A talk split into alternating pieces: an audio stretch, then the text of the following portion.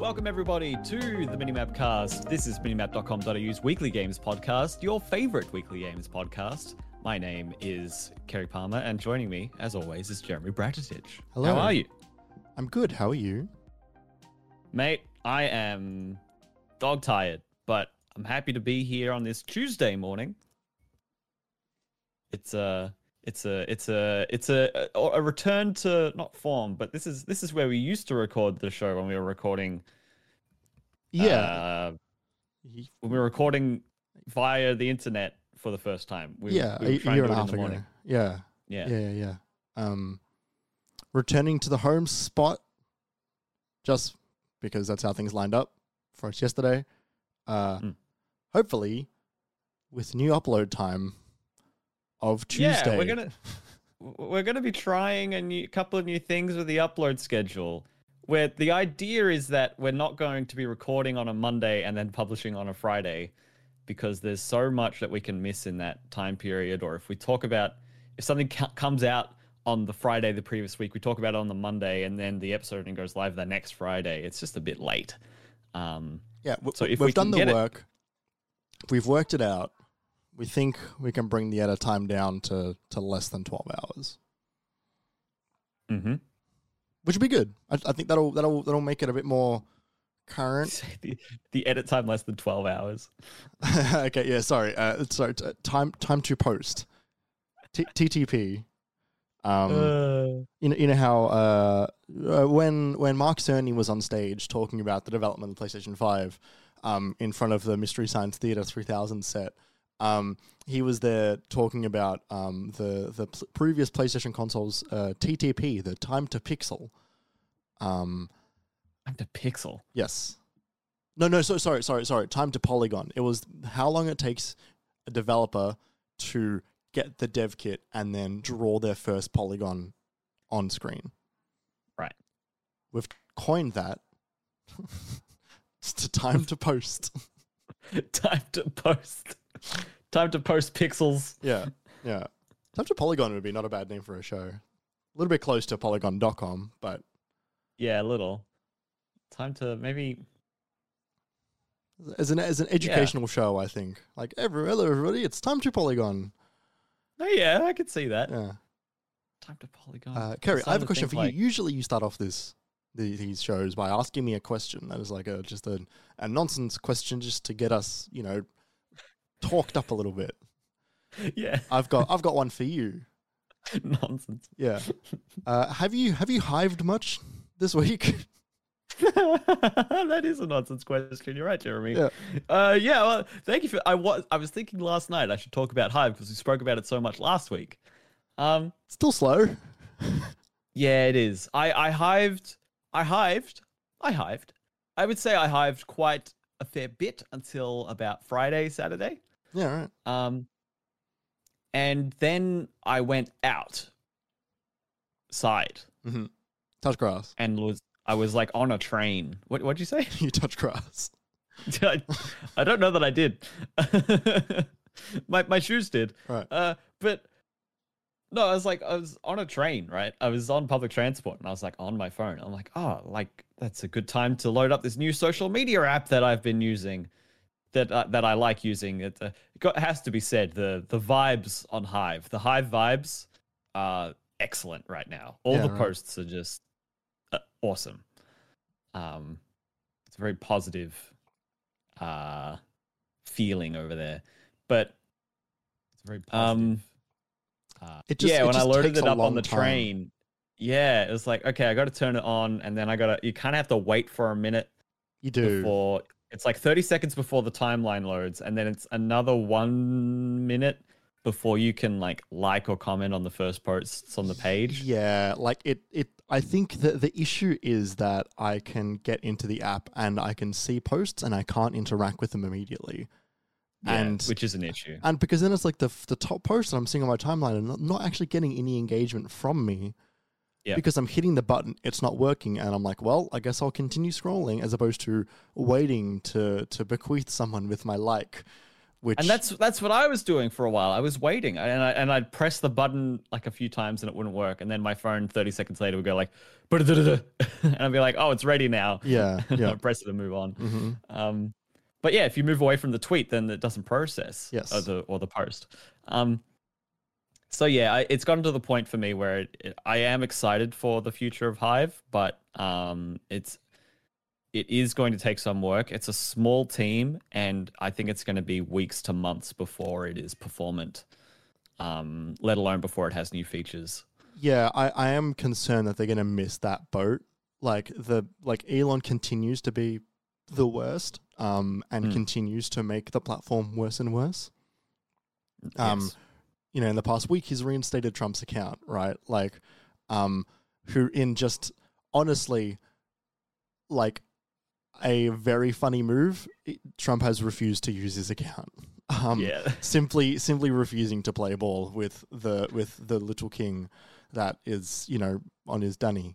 Um, so like you know just like one bad decision leading into a funny decision but like you know elon not backing down from any of this shit um Hmm. i don't know if you saw his tweet uh yesterday kerry but he posted a picture of his bedside table um and it is like a he, he's got like two guns on it and like a, a, a bunch of like empty like diet coke cans and he's just the most divorced man whose children don't talk to him like he's just the worst kind of guy um so yeah you know like? And you should see the replies. The replies are like, you know, billionaire defenders also posting their bedside tables with guns on them. Oh God. Like, ah, yes, sir. What? Very well memed, Mr. Elon. Oh no. It's so bad. I mean, I just get skittish around firearms in general. You know, like when we were at when we were going to uni, like occasionally we would walk past police officers. There was like a building near nearby our uni that was, Well, was like in- some police it- building. It was in our building. There was a there was a police headquarters. Yeah, and so we'd go to like get a coffee in like the atrium of this building, and there'd be police officers, armed police officers, also getting a coffee, and I'd be like, "I'm in a room with a gun right now." Holy fuck! Yep. Yep. Can you imagine having a gun on your bedside? Two guns on your bedside table. Yeah, one of them is like a like a big looking revolver, and the other one is like some some flintlock pistol from like the 1800s, right? Like it's it's just it's just embarrassing. Could you imagine? Francis Drake's flintlock. Yeah. Maybe he, he wants to prove that he's an heir. Anyway, I, I actually don't think Hive is going to be the one. I think it's it's just not going to make it enough, and I think another one will come in and swoop in. Maybe. I think i think hive has cemented at the very least a small dedicated audience for the time being that will stick with it for now. Um and it will be on them to uh retain as many people as they can while they're upscaling and then bring in more people. Um but you know right now it's awesome. There's no ads. Like Yeah, but like that's like we know that's not going to change. That that is going to change, right? Like yeah, I know, totally. But like in the meantime, it's great. yeah, yeah, sure, yeah, yes. So like, yeah, I don't know. I do really like it over there. We'll uh, should we? Will we shout it out on the on in the in the intro, Jeremy, for the minimap account? Yeah, sure. Yeah, yeah. Check it in. it's it's tricky with with Hive as well because you can't manage multiple accounts without just signing out and logging in and and and then you have to sign out and log in if you want to use your own account. Yeah. Like, so yeah, we we'll we'll see about how much we post there for the time being. It is difficult to manage, I guess. It- It's it more difficult than it is on Twitter, at least. Yes, yeah. I can't just easily swap between the minimap account and post there. Yeah, yeah. Maybe you can. Je- Jeremy's got a uh, an Android tablet hooked up to his speaker system for Spotify. Maybe that could be the the the Minimap Hive social tablet as well. Yeah, I'll, I'll I'll bring up my old previous tablet, which used to be the one that I used to have for speaker systems, which is currently not in use. Yeah, My old Samsung. just the Hive tablet. Yeah, yeah. It might take five minutes to do anything on, Yes, on that one though. will. Oh dear. All right, let's get into it, everybody. Uh, if you weren't aware, this is the podcast for minimap.com.au. We do it every week. We're going to talk about video games and what we've been playing and topics and all kinds of stuff like Hive. Uh, just, just that's that's the show. Welcome. Uh, you can go to minimap.com.au to find all other things Minimap, like our other podcasts and the written word and stuff like that. Uh, you can also find us here. With, seeing as we're speaking of Hive, let's jump right into the uh, the socials. If you want to keep up with us, you can find us. It's going to get a little more complicated, but you can find us on Instagram, Twitter, TikTok, and Twitch, where we are live right now. Uh, uh, all of those accounts are at minimapau. We're also on Hive at minimap. Just minimap. Yep. And we're on YouTube at minimapau. Oh, did you get the the the handle? The handle. he needs the handle. Uh, you can catch us every week on any podcast platform of your choice, or you can watch us as we record the show live on Twitch. Uh, normally Mondays in the afternoon, but uh, we might be changing that up, but we might not be. We'll see. We'll see what happens in the next couple of weeks, and we'll keep you updated. But we'll be recording live whenever we record, so you can catch us. You can follow us on Twitch to find out when we go live, and to follow along and sit and chat and thing and thing and thing. Uh, that's twitch.tv slash minimapau. The account is at minimapau on Twitch. I don't think they have ads, but it is it is just it's minimapau on Twitch. Yeah. Uh, so yeah, we hang out, we chat. That's because it's on YouTube. It's slash at minimapau. Yeah, slash at. That's that's becoming a, a, a really common thing. Like with those other Twitter replacements, what was Cohost and Mastodon had, or one of them had like a slash at. Yeah, I think TikTok use slash at as well. Um, Just the worst. Yeah, we, we are not. We, we don't have a custom handle on TikTok, I believe. We need the handle. Uh, so yeah, be sure to keep up to date with us when we post something new. You can follow it on the website to find all of all of our things that we do. You can also uh, find our content on those social accounts. Uh, yeah, it's a good it's a good way to know when we post an episode and uh, what each episode's about. For example, last week was all about how poorly Pokemon runs, um, and also other things. Yeah, we spoke about God of War. You spoke about Sifu. Yeah. Guess what, everybody? We're talking this week about Pokemon, Sifu, and God of War, but we're talking it's about different. the topic of. We're also going to be talking about the topic of last week's show, which is what is the best year of two, of the best game of 2009? What is the best year of game? Yeah, said 2000. oh dear. Uh, oh, we also good, wanted though. to say what was the best year in games. That would be good. I'm running Very down. difficult. Yeah, I'm running it down. Okay, good. I like that maybe one for the for the new year. Yeah, which is rapidly approaching. Oh my god. Um, we also wanted to say thank you to Shook for letting us use the Moog Motley Improv as the music for the Minimap cast. Uh, you can listen to more of Shook's music at shook.bandcamp.com.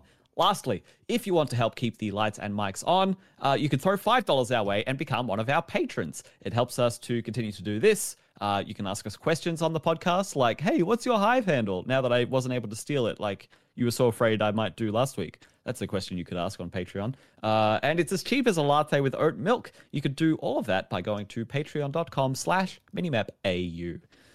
Uh, so this week, we're going to be talking about last week's topic yep. which we bumped because we, we we spoke about too much other stuff. Yeah, we ran out of time. no, we were on time. We were making great time. um, but uh, yeah, this week is we're going to be looking back at the year 2009.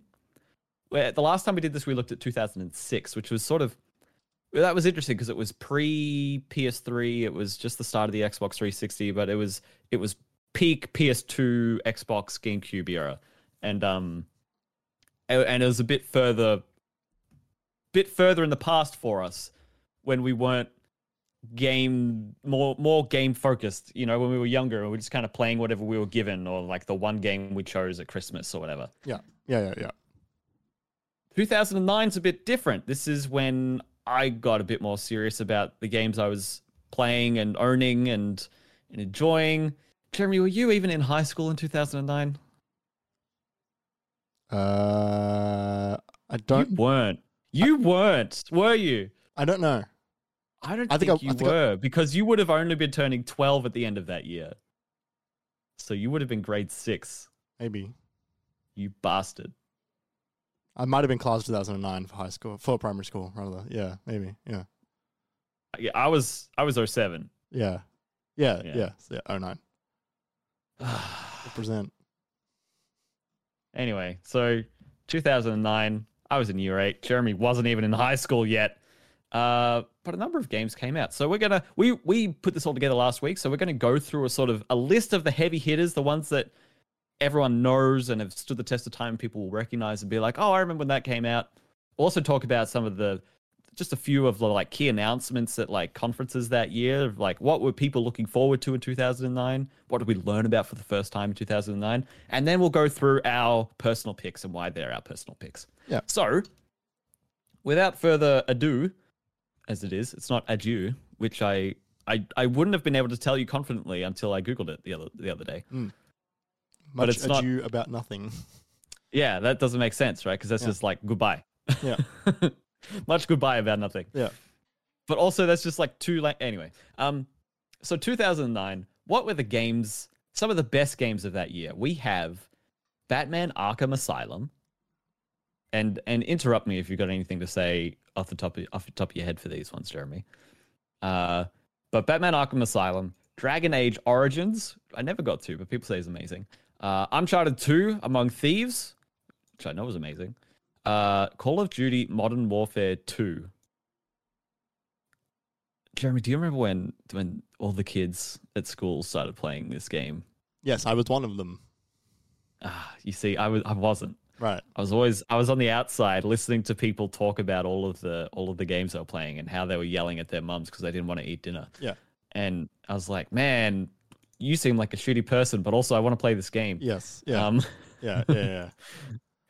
Yeah. uh, uh, what else we got? We got Street Fighter 4, which I didn't realize was that long ago, but also that makes sense. Uh, Braid, so this is the start of some of those um, indies Yeah. starting It, to come out. it was the beginning of um of Soulja Boy playing this game while really high, and then um The beginning. yeah. it's never ended. yeah, and then um uh Jonathan Blow Jonathan Blow. getting unreasonably angry about it. Um, because Years. yeah, for years to the point that like I tweeted that at him a couple years ago and he blocked me. yeah. Um, which is so funny. Like I, I feel So, so it's funny. so- I've, I've, it's a you know it's a it's a badge. it's a cherished memory. yeah. Uh, what else we got here? We've got Assassin's Creed 2, which was amazing. We got Left 4 Dead 2, which was also amazing. New Super Mario Bros. Wii, Resident Evil 5, not so amazing. Uh, I'm going to skip this one I've got here. I'll mention it in a second. Uh, Infamous was that year. I would have thought that was earlier, but that was 2009. Mm. Um, does this mean no? That was 2010, I think. I was I saw Infamous there. I'm like, does this mean this was the year of the PSN hack? Uh, That was the year P- later. That was the year later because I only had my PS3 at the end of that year when Assassin's Creed 2 launched. Um, and then yeah, I remember it, it was like six months later. Um, I got Infamous from that because when they, when they reinstated it, they were like, "Here's five games and you can have like two of them." The PSN hack was actually 2011. Um, Oh, was it? Oh, even longer than that. yeah, okay. even longer. Um, also, yeah, but like those games they gave you for free, um, you could actually get all of them. Um, I don't know why. Like they said, you can have Oh. one of them, but like you could just actually redeem all of them, and I did. Oh, Yeah, I it- should have was, done that. It, it was weird. Like they didn't. It was it was odd. I think it was just, just Yeah. still broken. Well, yeah, it's a, a testament to how stapled together their whole system was. Yeah. Um, Red Faction Guerrilla, Prototype, uh, Trials HD, Halo 3 ODST, Brutal Legend, Borderlands, Guitar Hero 5, and DJ Hero. They all came out that year. So this is sort of also this this was also the year of when YouTube really kicked off. This is when you start seeing uh way more like Call of Duty gameplays, like it becomes less about montages, becomes more about the people playing them and the and their gameplays. Is and I remember this is the start of Achievement Hunter in earnest. I would say when Trials came out, Halo Three, ODST, and stuff like that. So it's a it's a very prominent time in my like internet consciousness tied to a lot of these games. Mm, yep. Uh, the other thing I jumped over was in May of 2009, the very first edition of Minecraft came out. Was it? Yeah, like the alpha. Oh, right. Okay. Right. Right. Right. Was it? I don't think it was Minecraft at that point, though. Sure, it was. Wasn't what do you it, mean? Wasn't it the game before it was Minecraft? It was No, I called. It was think called something else.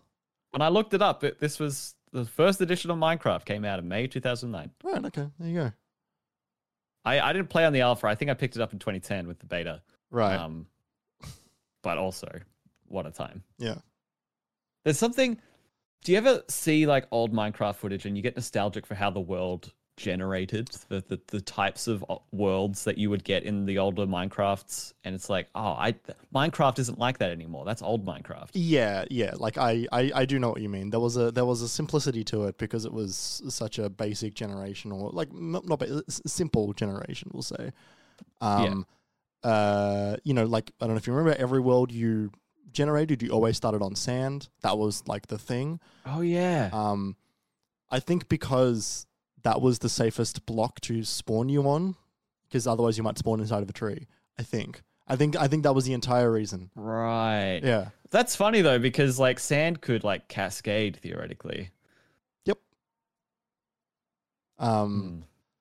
Hmm. uh yeah that was that, that was i have very strong fond vivid memories it wasn't that Mm. long ago like it wasn't really it really wasn't that long ago Yeah, so that's the thing, right? Like it is a while ago, but it's not that long ago. But also, like It's you it's were still in primary school, you little shit. it's been a constant i wasn't playing in primary school but like it's it's been a constant i i didn't play in the alpha i played in the beta Yeah, yeah, no, that's fair. That's fair. It's um, yeah, a lot of these are like, I can't believe it was that long ago, and like, oh my god, that was so long ago. Like a lot of them, f- I can, I can remember these really clearly, but also it was, it was, it was 13 years ago. I, I do remember the very first time i saw minecraft which was in alpha like one of my friends showed it to me and i looked at that one. Okay, like- that's cool. and i was like i don't i don't know what this is like this doesn't look like anything this looks really bad um Yeah. i'm gonna keep playing oblivion on my ps3 um so Yeah. like it was yeah I don't remember what brought me into it, but at some point it became, you know, I watched enough of it on YouTube and then I bought it. Um, it was so cheap back then too. Mm. It's still kind of cheap now. It's not more than 40 bucks Australian, but I think I got it for like 25 Yeah, right. and it's just it's the same copy that's just lasted all this time. Yeah, Minecraft's great. Uh so some E3 announcements. Um Just to set the remember when- stage. to set, set yeah just so you know what yeah what the future was like uh, at nintendo in 2009 e3 their biggest announcement for the years coming forward was the announcement of uh, skyward sword uh, so with the wii motion plus. So that was that, w- that would come out two years later. Um, uh, for sony it was the announcement of move controllers. So this was sony trying to play catch up with the the wii and the, Yeah. the motion control fad that it was which we now know it to be. Also the project that I think people knew about at this time, uh, being made by Team Ico, was announced as The Last Guardian in 2009. Just just to just to touch on the move controllers very quickly. Um I think I think it's maybe a little bit mean to say it was a fad, only in terms of Motion controls. yeah, only in terms of we wouldn't have the VR tech that we do right now without the stepping stone of the motion controllers. I feel That's true. However, v- motion controls on its own, yeah, like like gimmicky, but which is what they were developed for. Sure, sure, but the the tech has uh, superseded its initial purchase uh, uh, purpose. I think that's fair. That's fair. It's it's relevant to mention now that motion has a a big place in the in in the VR space I mean, th- right th- now. those So move it's a massive part of immersive. Those move controllers became the PS4 VR ones, right? Like that was what you used on the PSVR one. Mhm. Um, you know, That's probably why the now that I think about it, it's probably why the cost was so cheap because they didn't have to they didn't have to R and D any other controllers. they they didn't even package them in. Why, yeah. Mm. At least they made them compatible though. Could you imagine if the PSVR was only a headset and and the camera? I mean, that was how I used it for most of it. There were only a couple of times I actually used the ones. Yeah, but I feel like it would have only sold half as many units as it did if it never had the hand movement integration. Like that's what people want. I VR isn't just just the head stuff. It's the it's the reach out and grab something and the Well, that- the- that- the that's the thing. smack your hand on the desk. Everyone wants that experience. In five years, VR is going to be a little bit cheaper to manufacture because we're not going to need hand controllers anymore. They're just going to be doing hand tracking. We've al- we've we've we've got it right now. Yeah, I, I, for it to be any decent, the tech's got to be good. I don't think it'll be cheaper because the the hand tracking is going to have to be that much more sophisticated. There'll be more processing power. Oh yeah, no, I, I mean to, battery to to physically manufacture. I mean, yeah, maybe. Like I I feel like there will be a uh, there will be a lower footprint at least to to have to consider. That will be exciting. That will be fun. Yeah. That comes with its own limits, of course. Like if you swing your, your arm out of your field of view, then where's where's your hands? Got your hands. Yeah, yeah. Uh, um, and then yeah, Microsoft's conference was a bunch of games that we listed above um already, plus Tony Hawk Ride. Does Everyone's everybody remember this game? This is the Tony Hawk game. This is so. This is what this is after Underground one and two. I can't remember the others. I never really played them too much, but this was the one I saw, and I was like, "Oh, this is kind of cool, but definitely a gimmick." Uh, this is also the age of the Wii Fit balance board, remember? But this was this was the Tony Hawk game that came with a skateboard peripheral. It didn't have wheels on it. It was just like a deck, but it was a controller, and Yeah. so you like you like jumped on it, and like you could maybe do. f- I don't even. I don't even. I just. I, I hardly even looked at this thing. I just looked at this. I was like, "There's no way this takes off." And guess what? It didn't. Yeah, yeah. There was a lot of a lot of um, gimmicky hardware coming up coming out around that time. Do you remember the? Do you remember the the Oh, PlayStation? this is the year of DJ Hero and Guitar Hero 5. So this has come to the end of the of the rhythm game renaissance. Yeah, but do you remember on the PS3 there was that um, there was that camera that looked down. Remember that there was that like camera on an arm, and it would. Okay, so there was a game that came out with this. Is this is early PS3, right? So it was a game that you had a mat, and the mat you could put cards on. The cards had little QR codes on it, and were- it came with this camera on an arm that would look down at this mat, and it would Huh. then stream it to the TV. Well, stream it. It was all connected by wire. Um, and then the cards would come to life, and you would play this entire game on this mat with these physical cards. Um, Huh. this is also the era of like that that Book of Wishes game on the PS3. Remember, and there was like the the physical book that you had, and you had like a, it came with a wand, and you would like do Where are you magic. pulling all these deep cuts that I've never heard of from. There are I just I have this weird memory of a lot of this era. Um, there was And the PS3 for me, when it was announced, it was like a thousand dollars, no thanks. And then I and then I looked at footage for Tools of Destruction, and that is all I remember of the early PS3. I I never saw any of the tech demos. I never saw any of the like original announcements or the price cut. Oh, I didn't. I never even saw the announcement of the PS3 Slim. It's like such a.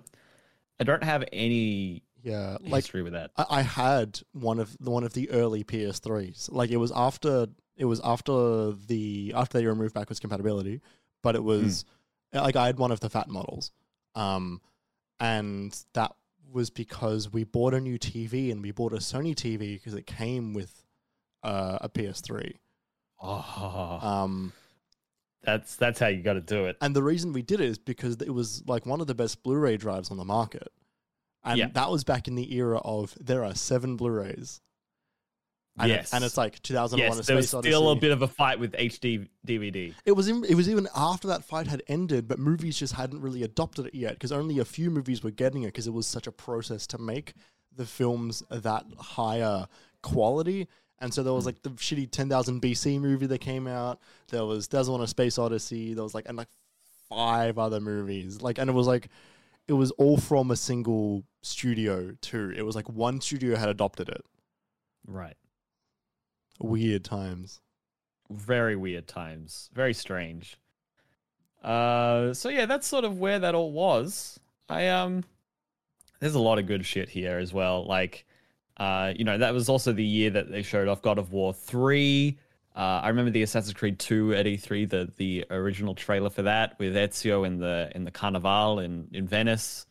Um, and then you do the orig- the, the the flying machine mission. That that Assassin's Creed 2 demo, like that has a permanent place in my memory Yeah, right. of just me being so excited for it, it being so colorful, it looking so much more complex and interesting than the first game.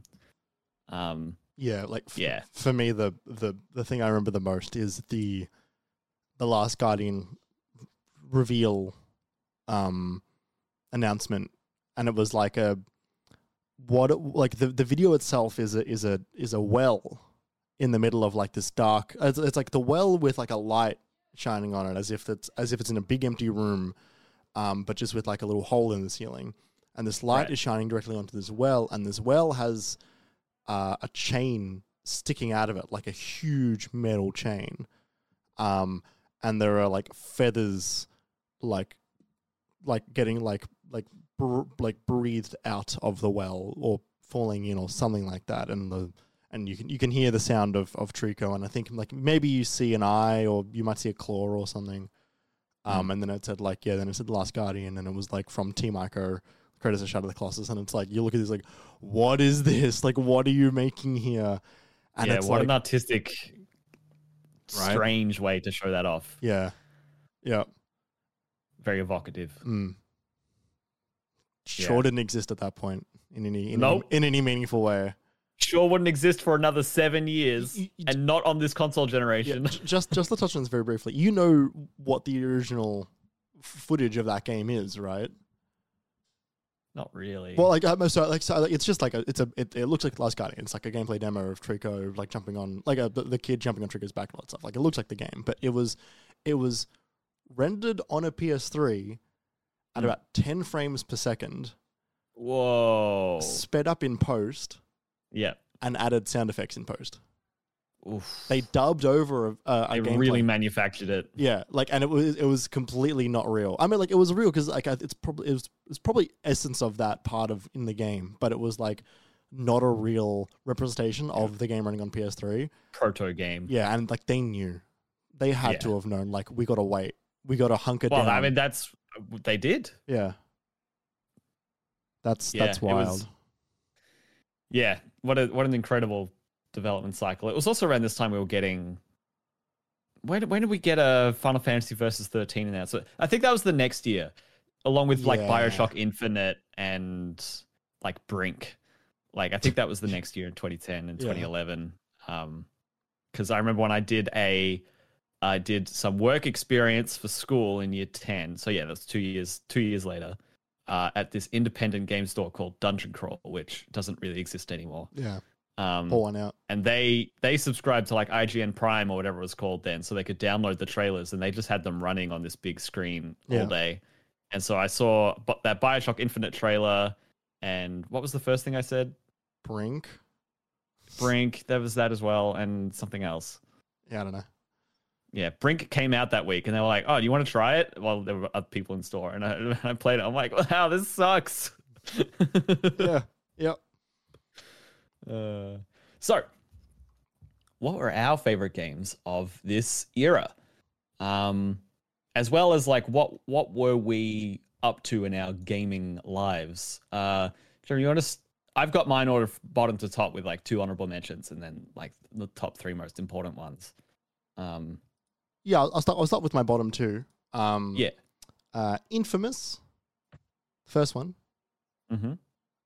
Uh, and Game's all right. Yeah, that game's that game's pretty good. I Yeah. rem- I remember having a good good fun with that game. I think I, um, I didn't platinum it, but I came close. I did both.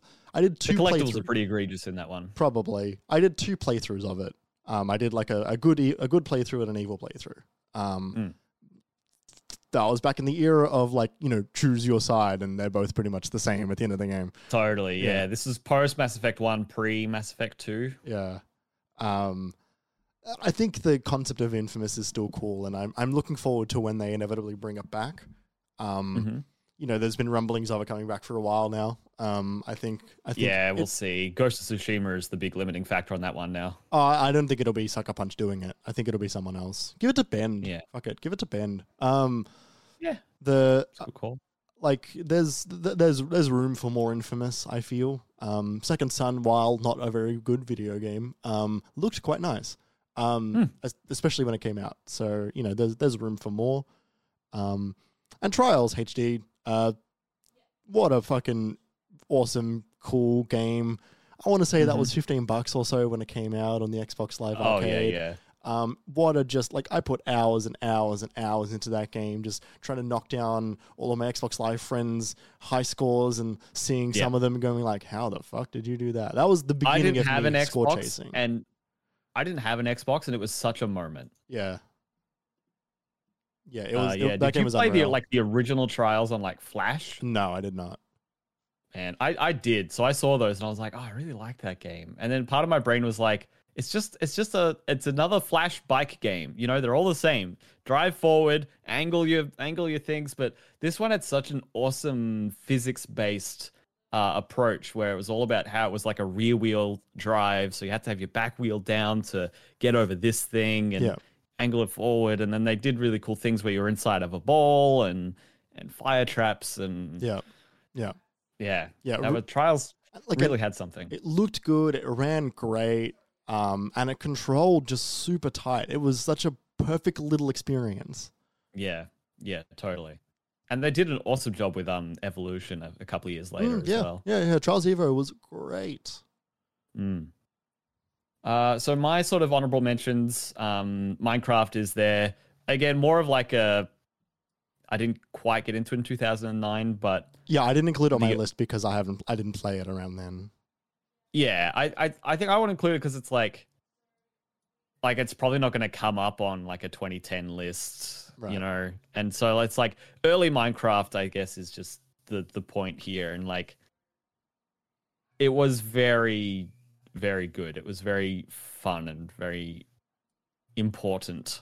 Yeah. Um, to play and be a part of, you know, playing it on my mum's iMac, like, and the yeah, like I said before, there's something really special about those early games, Yeah. like pre pre hunger meter Minecraft, yes. the world generation, like the small islands you would find, and um, and the the frequency and type of music you would hear. Like I feel like you don't hear the same songs in the same way anymore on Minecraft. No, like the whole game has basically been rebuilt. Like at, at this Yeah. point, like you know that's that's how that goes when it's in active development and changes ownership, ownership like three times. Like it's it, Yeah. that's how that that's how that goes.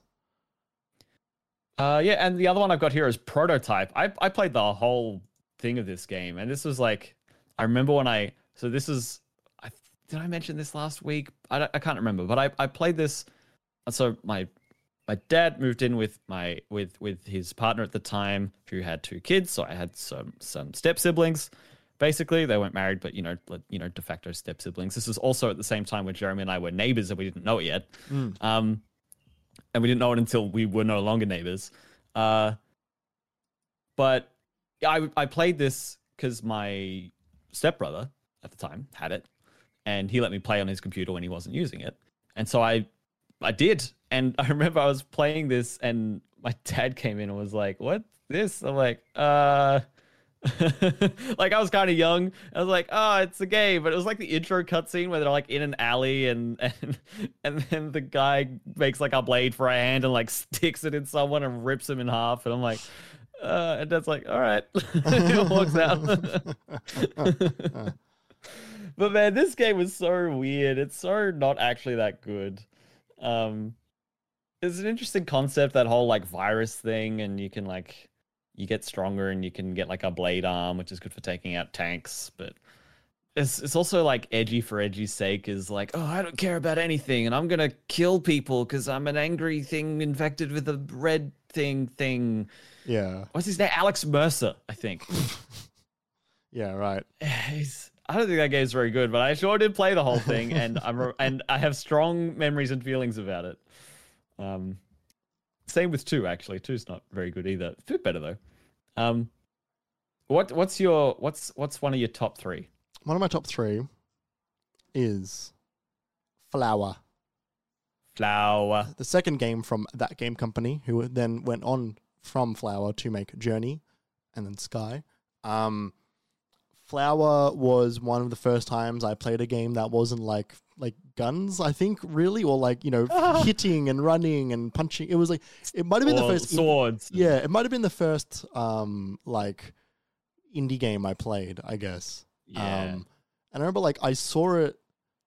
it's gonna make me sound like a, like a, like a like a granddad. I saw it in a newspaper, Um, some, some, someone wrote, I don't know who. I, I wonder if I can track that down. I want. I wonder. Oh, that was that classic time, right? Where Good Game was coming up and people were like, oh, you hear about there's this gaming TV show and people, yeah, you'd see an article in the newspaper about a game like Flower and how it's not a game with guns and There- how it makes you feel things. there was a there there was like a regular page maybe once a week which was like a bunch of game articles in a newspaper probably like the age and i remember like like because you know dad used to buy the newspaper and so then he would like he'd go through it and then he would see that page and then just like give that page to me and say hey you, you can you can read some stuff and i'm like okay That's cool. cool. and like i would always i'd always read it Yeah. um and I saw this game called Flower, and, and like the way they were describing it, it's like you know, like it's like this this melodic experience where you don't have a bespoke character, but you are the wind, and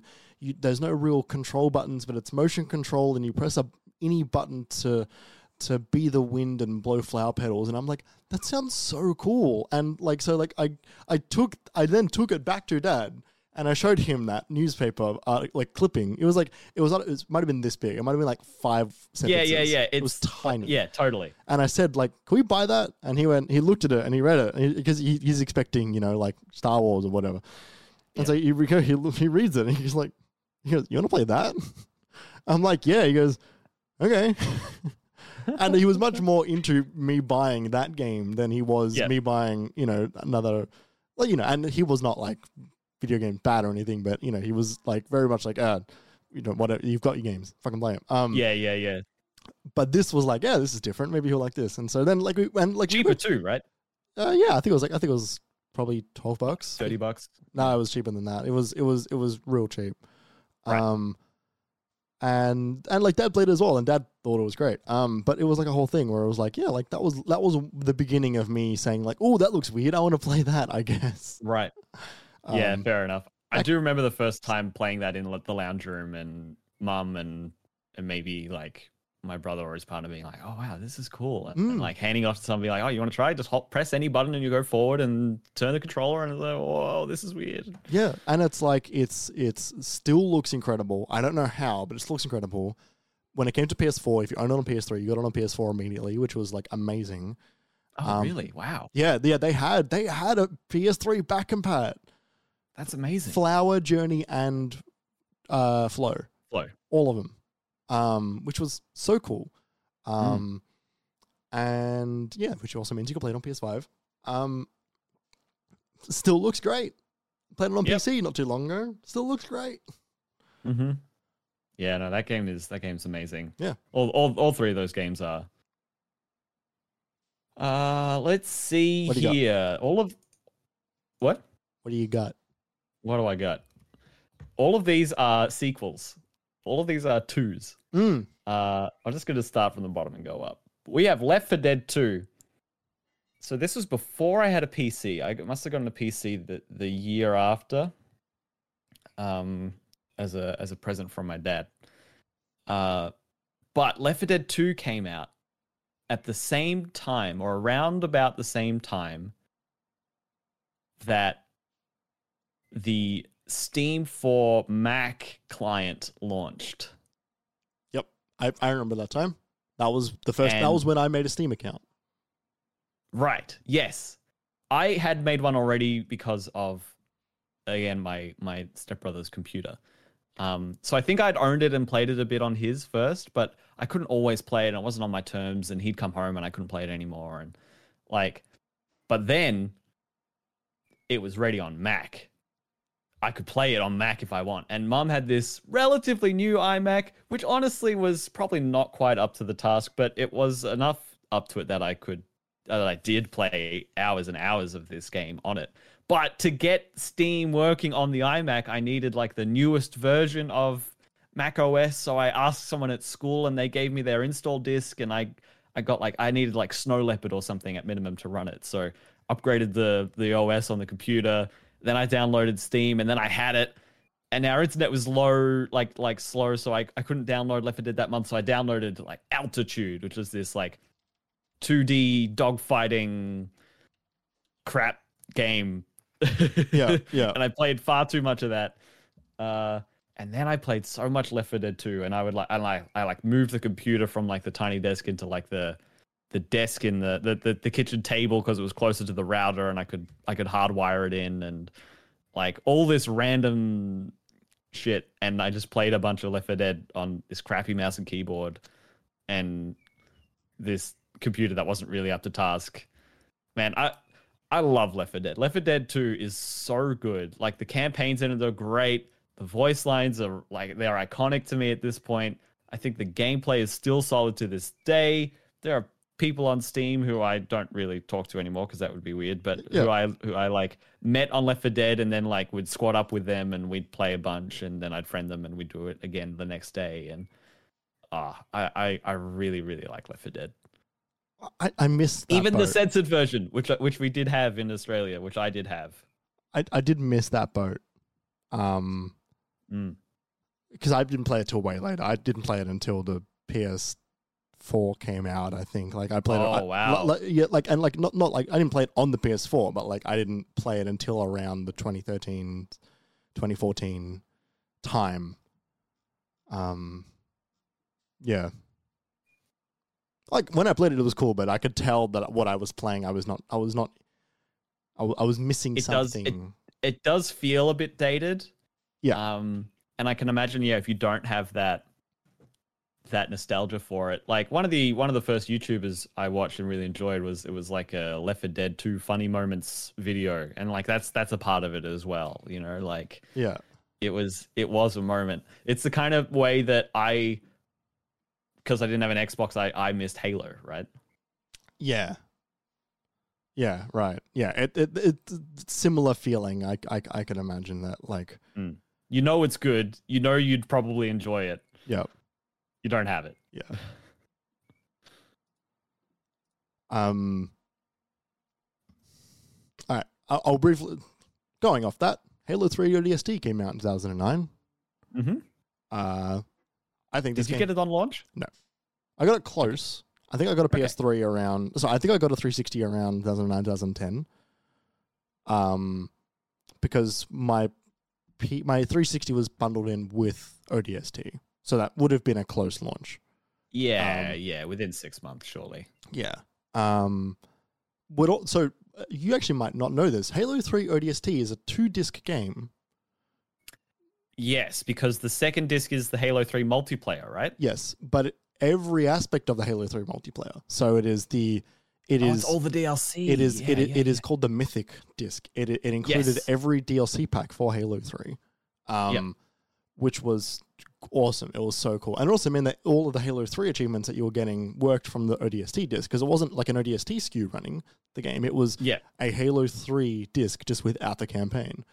Mm-hmm. Um, That also meant that every now and again I'd make friends with like playing Halo Three online only to then say, "Hey, do you want?" That? Only for them to say, "Hey, like let's jump in campaign for a little bit," and like me saying, "Like I don't have it," I, yeah. and then I had to go out and get it. Um, And they were like, what? no, like every, everyone knew who was playing it, but it Right. was just like, "Oh, like you just have ODST sort of thing." Um, but yeah, ODST was so cool. It was the first five, the first Halo with firefight, first Oh. re, like first semi open world esque game that that Halo did. Um, really cool story, great cast aside from one bad egg. Um, you know, like or, ah, we didn't know he was bad at the time. we didn't know. It was, oh, mm, I don't know when Gamergate happened. Um, I think it was like the next year. right. Um, we we were both too young to know what Gamergate was though at that at that moment. I think No, man. you weren't. I was. When it, when it happened, I, I, I was well aware of what was happening when it happened. I, I yeah, I wasn't at all. I wasn't following those those circles just yet. Like I was I was following game announcements, but the actual like anybody doing games like adjacent media, I that was Hmm. I was not I was not following just yet. Aside from good pages game, are saying that Gamergate's happened started in 2014. Yeah, right. Um uh regardless, ODST was fucking really sick. Really cool. Um It's very very good style. I remember seeing it and being like, this is a very like like stylistically, as in like artistically, it looks very cool. Like the style of the game is quite different, which I thought was strange. That sort of like way less health, way weaker.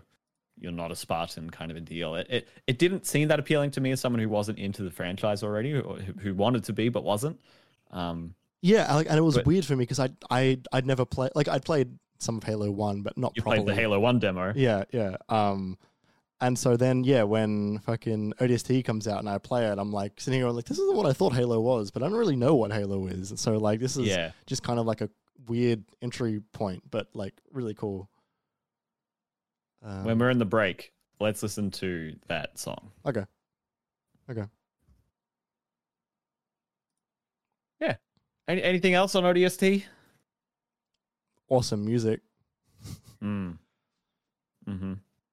It's a fun campaign. I playing that with you the, the, the a, year or two ago. That, that's a fun campaign. Yeah, yeah. It is solid and it's got really great like awesome moments. Yeah. Ah, oh, fuck it. Maybe maybe it's time maybe it's time to go back through. Yeah, go, go back through, play them all again. Because Ollie Ollie got me to reinstall Master Chief Collection. I might. Good. I might I don't know. I, I didn't realize you uninstalled it. With a fresh install because Oh, I, I didn't want to have the same situation where I had to wipe my entire hard drive to get rid of the previous users Microsoft Store downloads. I just I just cleared everything. Yeah, right. That's fair.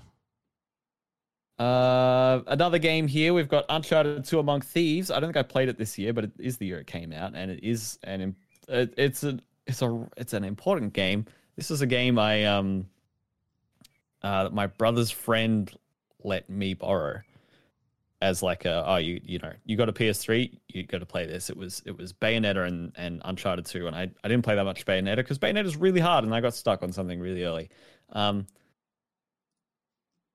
but man, Uncharted 2 was so fun. I, I don't have that many specific remember me- rememberies um, of playing it the first time. Yeah, But- right. I do remember just really enjoying it and it being I like just that initial like climbing the train and like there's a bullet wound and like and I'm like, oh, this is so it, it felt so different. Like Yeah. this cartoony stylistic art style, but it's like a it's it's like a movie game.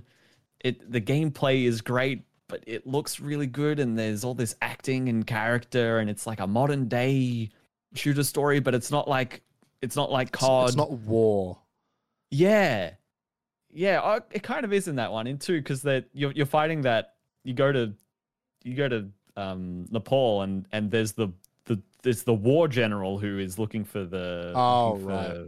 um Yeah, but it, it's it's it's Indiana Jones war. It's not like Yeah. it's not military. exactly. It's not it's not URAs and and AC 130s. Yeah. it's uh yeah it I, I i can't tell you that much more about my first time playing it except i did play a bunch of the multiplayer and i really enjoyed it.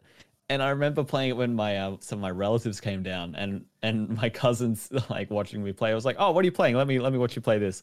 And and he would just laugh because like some of the like you know the like level 100 skins was like the skeleton of Sir Nathan Drake and the skeleton of Marco Polo and like of this uh, and like the further you got you could like add flames to them and like one of them had a turban on and so, the, so he's laughing because i'm playing and i get like punched out by this skeleton on fire Yeah. running around with an ak and then you you follow them around for a few seconds in the in the kill cam he's just laughing at the screen which i thought was funny. It stuck with me for some reason. That had the that had the map. I can't remember whether in the multiplayer map it had that that high rise tower that went down that would like got shot out and the and went sideways or not. I can't remember if that was only a single player moment. It probably was. I, I don't remember. I didn't play the, I don't the think- I don't think for the previous multiplayer moment. games. I played the multiplayer for four, and that was it. Yeah, yeah, yeah. Multiplayer for two and three was legit. It was good. It was simple. Yeah, they were they they were cool. I only played these games on the PS4, so I missed out on on the on the Ah. on the on the original launches because I I played this game leading into four when the collection came out. Oh wow, that's amazing. Yeah, I, I burnt out at the, like at the beginning of three, and then came back to it, and then did four. Yeah, that makes sense. So yeah, What else you got, Jeremy? Last one. Pokemon Heart Gold, Soul Silver came out that year. The the the the, the Pokemon games of myth for me. Yeah. Oh, have you not played them? No, no, I haven't. Ah, the- and all I hear about is how amazing they are. Yeah. I think it's, I think it might be time I get a copy. Oof. Pricey. I know, I know. We, we've got a. I was going to say we've got a friend from from our old work, but uh, then I was like, no, he's not going to part with it. Yeah, like I've I am also a friend from work with a copy of it, and I'm not getting rid of mine. Um, yeah, they uh that was that was a that's a good one. That's a real good one they made there. Um, The Gen Four engine. yeah, but on but on a, on a on a on a in a different you know in in the in the Kanto and then the Johto region. I don't remember if I'm Mhm. getting those mixed up. The realization that you go back to the first uh like region after you Yeah. after you go through it because I didn't really know. Well, yeah, I was because I was going to say that was in the original Game Boy game, but that's so cool that the people who played it on D, that's like a bunch of the people who played on DS didn't know Did- themselves. I, I didn't I didn't look anything up. I was like, oh cool, they've remade those ones which I didn't play. Yeah. because I didn't have a Game Boy. I can go through it, and then you know this whole like you get to, you get the you get Charizard and Ivysaur and and the other one. Um, it's like you know so fucking sick, and then fucking getting to the top of the mountain and seeing Red at the top, yeah, and then fighting him. It's like oh fuck, he's the guy from the first game. Yeah. That was me. Um, just unreal, just so cool. also one of the one of the just first remakes as well. Yeah, yeah, yeah. First proper full remake as opposed to like you know oh we've made yellow. Um, really sick fucking Mm-hmm. Oh. game, just so cool. I found a seller on eBay who's selling Heart Gold and Soul Silver for eighty bucks. I think it's worth Plat- it. for- Platinum for seventy. Okay, so neither of those are going to be genuine. Um, I think what, What, that do you mean? that's far too cheap. Um, those game look, it might just be worth getting a get, getting a flash card of getting a 3ds flash card. Yeah, it probably is just worth that at the end of the day, isn't it? Yeah. Like don't, don't just don't fuck around. Yeah, because you're probably not going to buy a genuine copy of those No, games like, anyway I for don't, that I don't, I don't need the case. Yeah, I'm not. I'm yeah. like, yeah, Yeah, the reason I got a case is because I don't have my old copy of Heart Gold anymore, and so when Silver, when Soul Silver came into the shop that I used to work at, I then bought yeah, it. Going, for a for a reasonable price. yeah, I've yeah, I've not even played it yet. yeah. well, that's not unusual for you. Yeah, uh, so how much like was this after you played Pearl? yes, yes, yes, yes, yes, yes. Pearl, I think is still my favorite, but like it's hard to say if Heart Gold is not the best. So you did Pearl, Heart Gold, and then Platinum. Yep. Wow. and then some, and somewhere in between there, Sapphire and Emerald. Wow. Yeah, good, good run. You went you went deep and hard into the, some of the best Pokemon there's ever been. That's Mhm. awesome. Mhm. Wow. Good fucking run. I didn't realize you'd done all of them so densely packed together. Uh, last one I've got here for me is Assassin's Creed 2.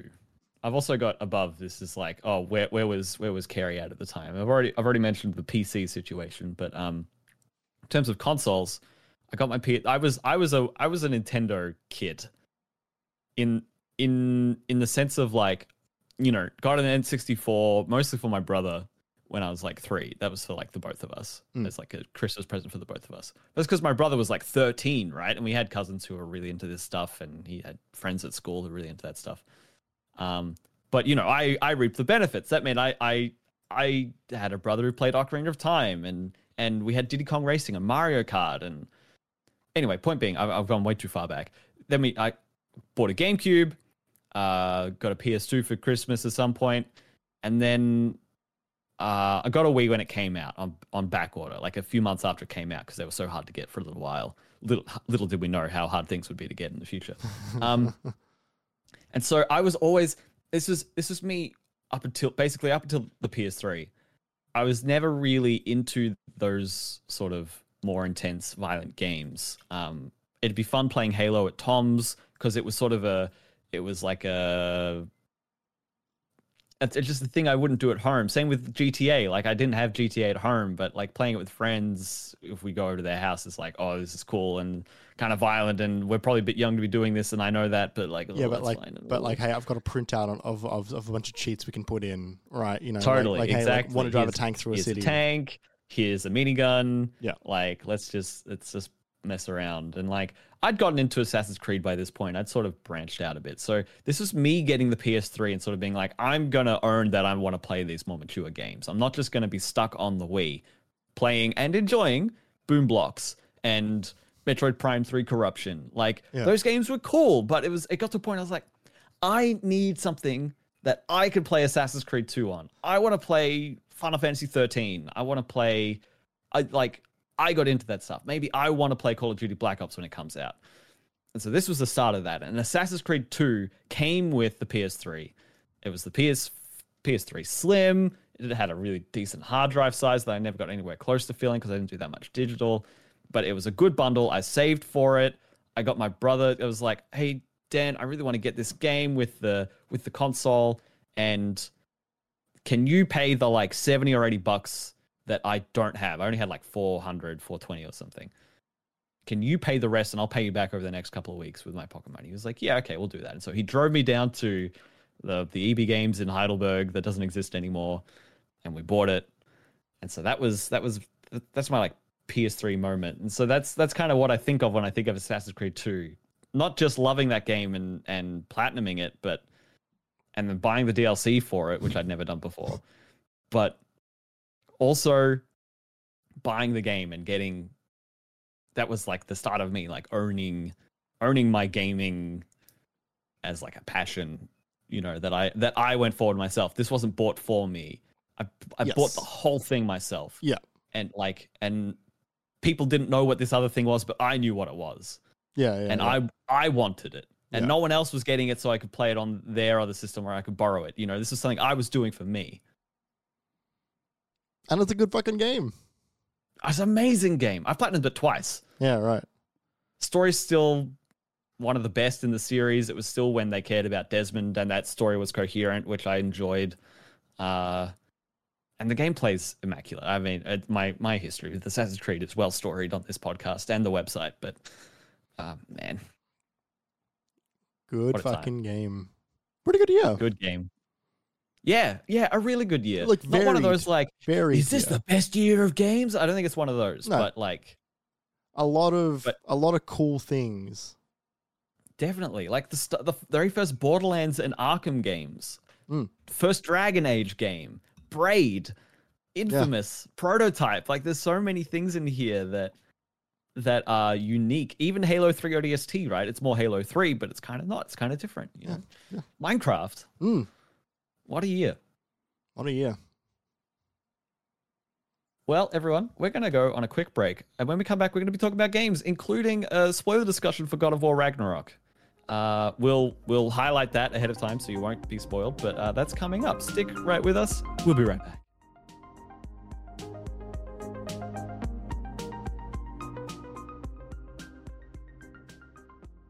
Welcome back to the Minimap Cast. If you're just joining us in the podcast, you've missed a, a very strange break. We spoke, Jeremy. Why did we start speaking about saxophones again? Like we listened to the Halo music.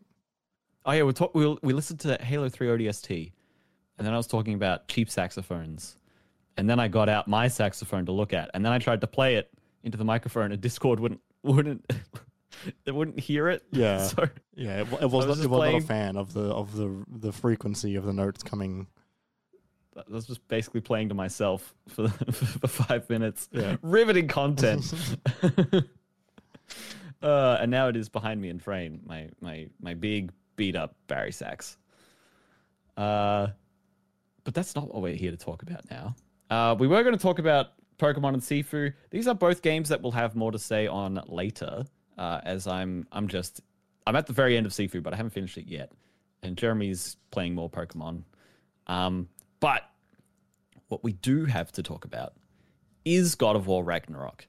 Now this this is your time to avoid spoilers, not just for oh like I didn't want to know about this. No, no, no. We are this is it. Jeremy has finished the game. which means that he and I are finally on par with where we're at to with what we've we've experienced with the game.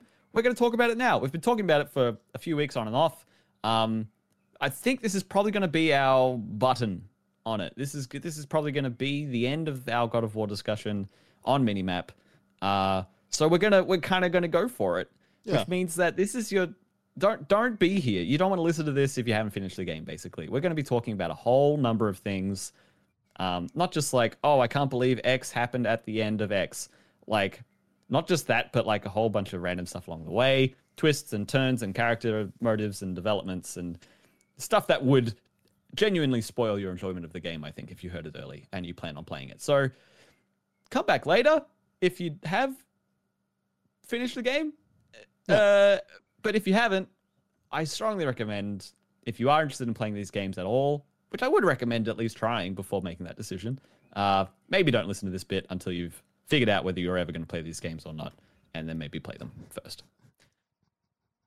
So, It's as succinct as always, Gary. Thanks, Jeremy. Uh, In our Jeremy, show timings, beat- I'm gonna start adding an extra minute just to the to the coming back from the break. we always hey no that's i'm i'm going to bat for this one. We always add a few minutes of buffer coming in and out of the breaks and it's for shit like that. It's already in there. Don't you dare add another minute. We're already accommodating for my bullshit. Uh, uh jeremy you finished the game. I finished the game.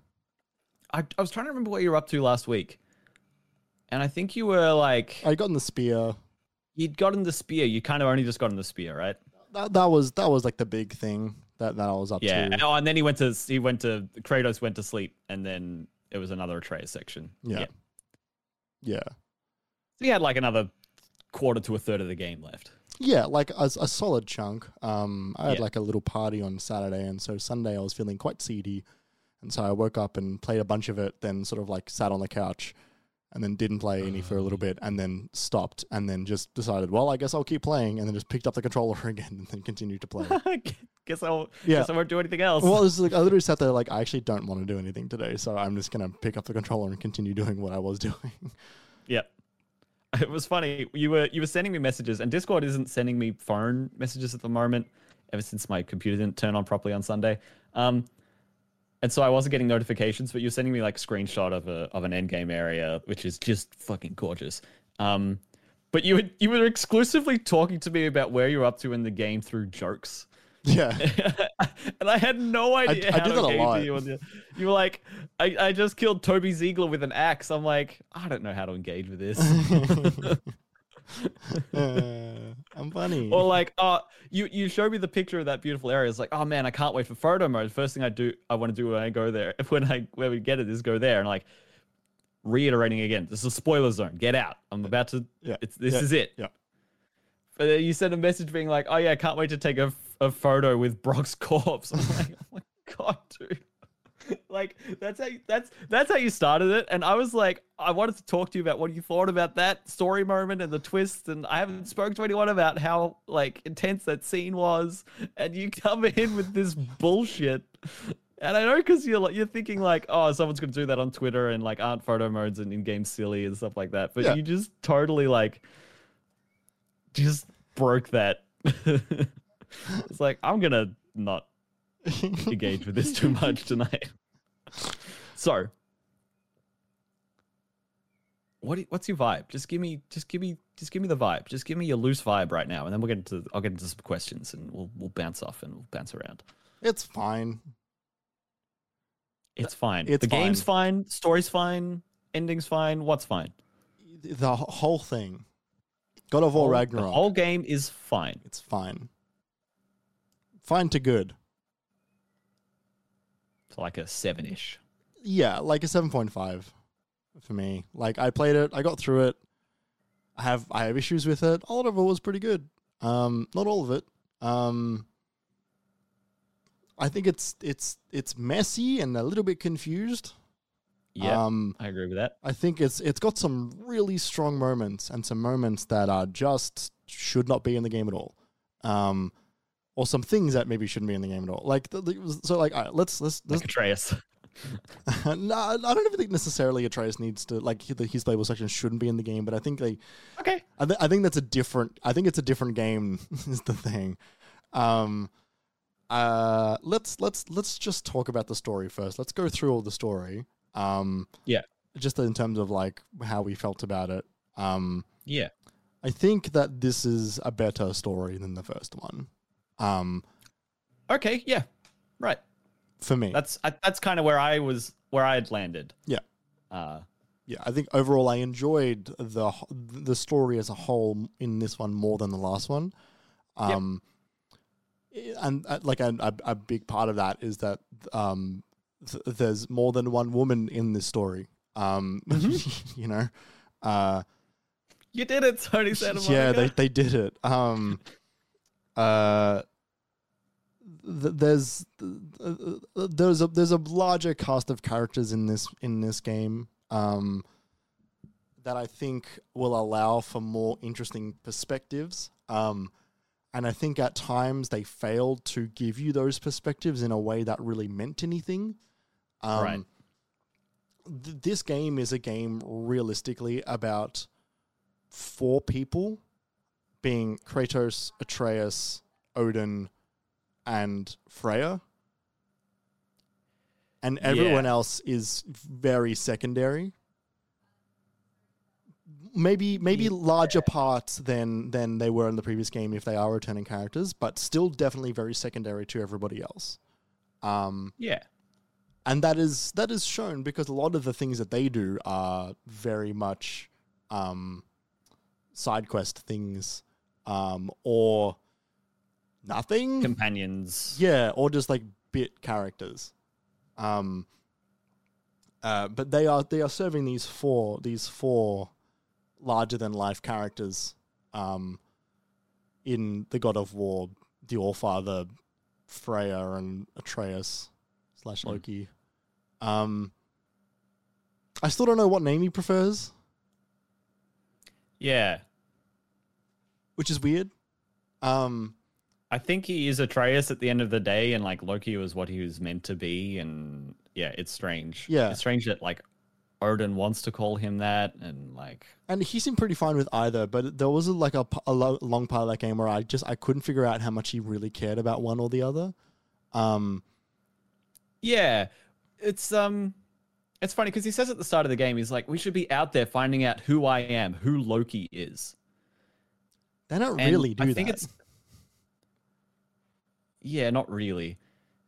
And that's part of what I was saying at the when when we were talking last week about how like you find Tyr and then he doesn't know what else to do, so he goes and speaks to Freya, which is a god awful idea. And then they come back with another plan. He's like, "Great, let's do that." And then he's like, "Oh, I'm angry." And then he he ends up in Jotunheim, and and then he like gets angry and just goes to Asgard for some reason. Like, why would he do that? And like helps Odin for some reason, and then like he gets upset one time because he did a bad thing, and he's just like, "I want to go home now." It's like what? But yeah, I think he, I think he just, he just is Atreus. Like, Yeah. Oh, like And- he, he he's his character, but it's just like I don't.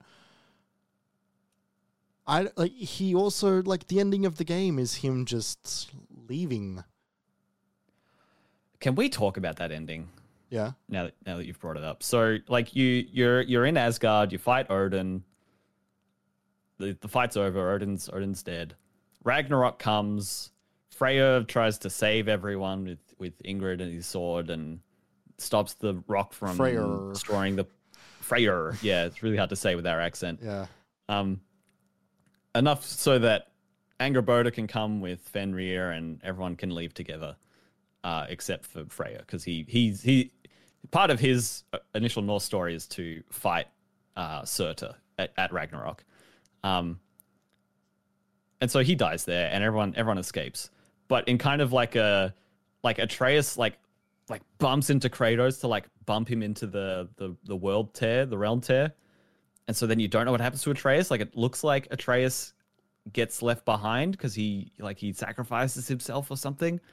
And then you get that really weird shot, that like GoPro shot of Kratos running through the mist. It's like Atreus. it's like, wait, what's going on? Yeah, that was bad. And then you wake up as Atreus and he's he's like hit his head or something. also they f- broke their rule of no cuts. Kinda, yeah. Well, because it just goes to white. It's like a hidden cut, but yeah, it's yeah. They broke their rule of no cuts. It's a, like a time jump. Hmm. Yeah, you're right. Like, what the fuck is the point of that? Yeah. But outside of that, so Atreus wakes up. He's like, "Oh, I have to find father," and so he walks. At, they're you're in they're in this hold in Midgard, and he he he says hi to the Valkyries, and and he walks past, and he he says hi to Thrud and uh um Sif, Sif, Elena, uh Elena. yeah, Elena from Uncharted, Oh, really? Yeah. Yeah, right. Uh, and he starts saying, "Thanks for helping us. Uh, I hope you make a good Valkyrie one day." He's like, "Why are you saying goodbye? You just woke up from a concussion." And then he's like, "Thanks, Dad. You're look, not Dad, Mimir. You're like a second dad to me. You're you're so you, thank you so much." He's he's like, "Ah, thanks, lad." He's like, "Why are you just saying goodbye to everyone?" Yeah. And then he gets to the top of the mountain and they're like, we have to show you something. And we show you this shrine. And he's like, Dad, I have to go. All parts of my being are saying I have to go. And Kratos is like, okay. And then Atreus, like, he walks out of the cave and he turns around with his foot on the rock and he looks back at Kratos and the camera. And then he walks out of view and he's gone. And that's it yeah. for fucking no reason at all. And like I don't I don't necessarily mind the whole like oh, I have to find the giants. I have to help the giants. I'm being this is my calling. Sure. But why the fuck is it just like that? The only instance where sorry, this this is me not really being able to talk to anyone about this for 3 weeks. Yeah, yeah, yeah. But it was something I just immediately picked up on. I was like, I guess they just wanted to make sure everyone saw it. So it was part of the game before the credits, so people didn't like clock off. But I really wish this was like like this was this is what you get for 100%ing the game. Maybe you get to choose between Atreus and Freya after the credits and you bump around the overworld and maybe you get a bit of dialogue from Atreus being like I feel something calling to me or I feel a responsibility or I don't feel complete after after Ragnarok, right? But you don't get any of that. He's just like it, it's like Poochie in The Simpsons. He's like, I I, must have go. to go My now. people need me." Yeah. Anyway, that whole section was was nice but forced. I felt. Yes. Yeah, it it, it, Or- it was it was it it it wrapped up too quickly so quickly. in a game that already had dramatic pacing issues. Yeah. Um and yeah, that part isn't good. That part didn't make any sense. Um I I don't really understand a lot of the I understand the, the what the game was telling, but the characters shouldn't have believed what was happening. Right? Everyone Yeah. everyone was making decisions that weren't in line with things that had just happened. In a wa- Like Freya gives um gives Atreus back the mistletoe necklace. It's like, all right, this is still the thing that killed your son. Like you this is not a thing about honor. This is not a thing about oh, you've earned this. This is not a thing that Freya cares about. This is a this is a bad this is this is there is no way that this is not a bad thing for Freya to be holding. Yeah. This is not a commemorative medal. This is not what yeah. Yes. Um, once again, I think they don't know how to end both of their games. Um, I think that they they get stuck, and I think I feel a little bit more vindicated in my feelings on the first game's ending since the game sort of took my own perspective and sort of played with it a little bit as well. Um, In terms of like has Kratos really changed? well, and- like in terms of the parts where he fucking visits the Norns and they they they they mock him. They're like, yeah, oh, you he's like, killed- you're just gonna do everything anyway. Yeah, he says like, "Oh, you killed gods, and now you now you're sad about it." Um, Yeah. and like I sat there going like, "Fucking yeah, right? Why did everyone? Yeah, right." Um, so yeah, Yeah. I do think they did. They did great exploration of all of all of that theming. yeah, I thought the Norn stuff was pretty good. I enjoyed a lot of the. I I, I enjoy the conversation of, is this prophecy is avoiding prophecy going to cause prophecy, and does it really matter? Um, I, I I enjoyed all that stuff quite a lot, which is why I don't think that this is like a bad game with like a bad story. Um, Yeah, I'd say that's the core part of the entire ending of the game is is prophecy coming true or not? Yes. Um, and at, at, and at the end of the day, like it doesn't fucking matter. Like it, like it, whatever happens, happens, and that is the world that you live in, which is which is like basically where you leave a lot of that stuff. Um, Yeah. is that like you know, you might try and avoid prophecy, or you might not try and avoid prophecy, but like realistically, like the things that will happen are going to be caused by you regardless. Um, so Yes. you need to figure out what you want to do.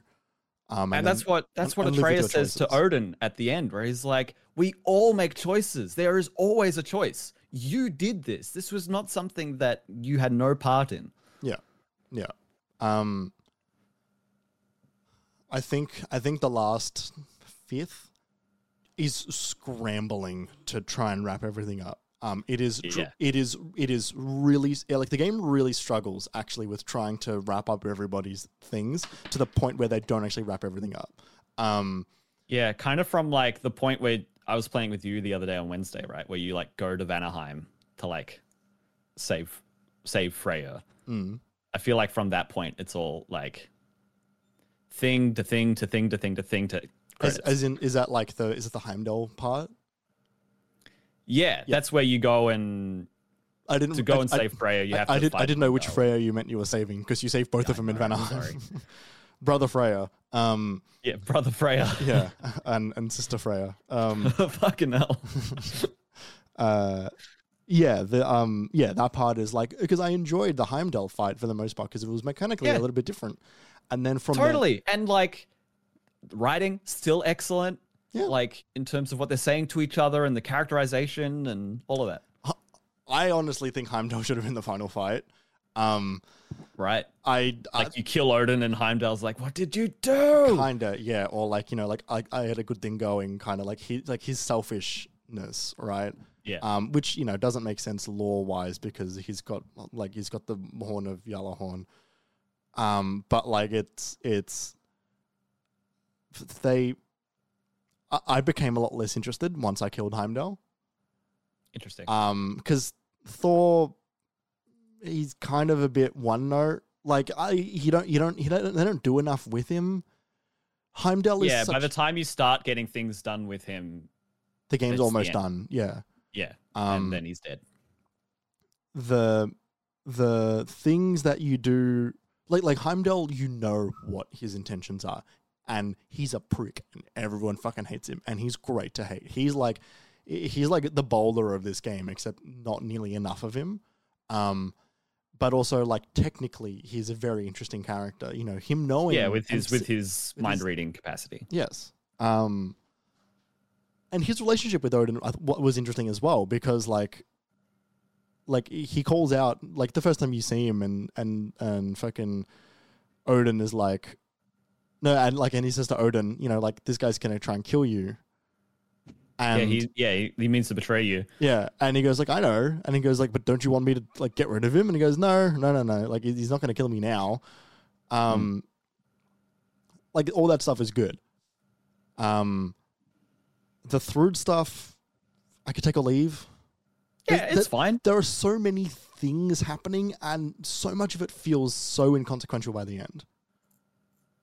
Yeah, in terms of what it means for the greater plot, I think that makes sense. Yeah. Sif's quick turn at the end because everything has to happen in the last like twenty minutes. Like, like, like yeah, where suddenly 20 she saved the one Midgardian who they happen to voice. right? and- Yeah. and like you know Thor attacking and then getting killed, and like oh he's at his moment and he's dead. Um, there's no We'll say Sif's turn wasn't that quick. I just feel I I felt like they contextualized it well enough in like Niflheim, where she comes to talk to Thor and she's and she's like, "We can't keep doing this. Something has to change." That scene was so quick though. I wanted more of them being offshoots, maybe or something, or Yeah. just do that earlier. Just do that earlier. Um, yeah, there's a there's a scene in in Asgard where you could like put your ear to the door and listen to them talk in their yeah, bedroom. I, I, did, you, I did listened. you do that? I listened to all of those. Um, there just Yeah. was like three of them was the thing, and it's off camera, and so I'm like, like I I'm getting a building, but I want them to do something. Yeah. Um, uh, I- I will say what I what I really appreciate about the way they did their story was that like you know, Atreus goes to Asgard, he kind of gets to know this sort of family unit basically. Um, and then he comes back. And so I did a bit of exploring with with Atreus and Mimir and Kratos after that point. And Mimir starts talking to Atreus about his time in Asgard. And and Mimir says something scathing about Sif and and um and Thor. And Atreus is like, yeah, well, it seems like they've both stopped drinking. It seems like Thor maybe more recently. Uh, and Mimir's like, well, you know what? Good on them. If they're making a, a good effort for Thrud, then then good for them. And and it immediately humanizes all of the myths that we've been hearing from Mimir for the last game and a half. Sure. Of like Thor killed Hrimthur and and the and all of the deception towards Odin and all of the all of the just how he's all we hear about is the death and the destruction that Thor has caused. And then we get to hear we get to hear this side of like Mimir has been telling these larger than life stories, but then we also hear him engage with this sort of more domestic sort of like, wow, they weren't great parents to their boys, but maybe maybe this maybe this can be enough. I thought that was interesting. Yeah, I, I I enjoyed getting the second perspective of that stuff, like a more first-hand like perspective of Mm. of the tales of Asgard that you hear in the first game. Mm. But I also like didn't really like believe them. Interesting. I feel like like uh, they didn't feel like they that th- these tales that were told didn't feel like they happened in this world. Right. Yeah, it is almost incongruous at some point, isn't it? Yeah, like there was a, and I think like you know part of it is because like you know Mimir like canonically is a good storyteller, but the like it's it's just like this doesn't feel like a world that a lot of a lot of things has happened in, and I think part of that is the thing that that we spoke about a little while ago, where I was saying like this game feels like a it feels like a, a theater show, you know, and you you make Yeah. the set of your theater show. You don't make a background set because theater shows don't have that much money or time or patience, and you just don't do that. And so this had this fell into some some of those similar trappings where like you know Asgard you can walk from one side to the other in about twenty minutes. Um, Yeah. and I'm trying to figure out like how like aren't there like a million like Asgardian gods? Like there's like a lot of them. And like some of them, like yes, and they're in different realms and stuff. And some of them are dead, and all that stuff is fine. But like, I'm just like, it's just a very small, It's, it's a village. yeah. And like, part of it being a, a story and a tale is like this this idea that um, you know, if things happen at the time that they do because that is when the story is written. Um, but like the idea that you know, like it's uh, Sif and and Sif and Thor's kid is the same age as Atreus. Um, and it, like it, it's there's just funny there's funny coincidences because that's how that works. Um, but it feels like no one has really been there for that long. Like Odin feels like Yeah. he's like ninety years old. Um, yeah, yeah, yeah, yeah. he's yeah. not like an old man. Like you know the the um, old mate uh, Hannibal Lecter from the Marvel movies who plays Odin.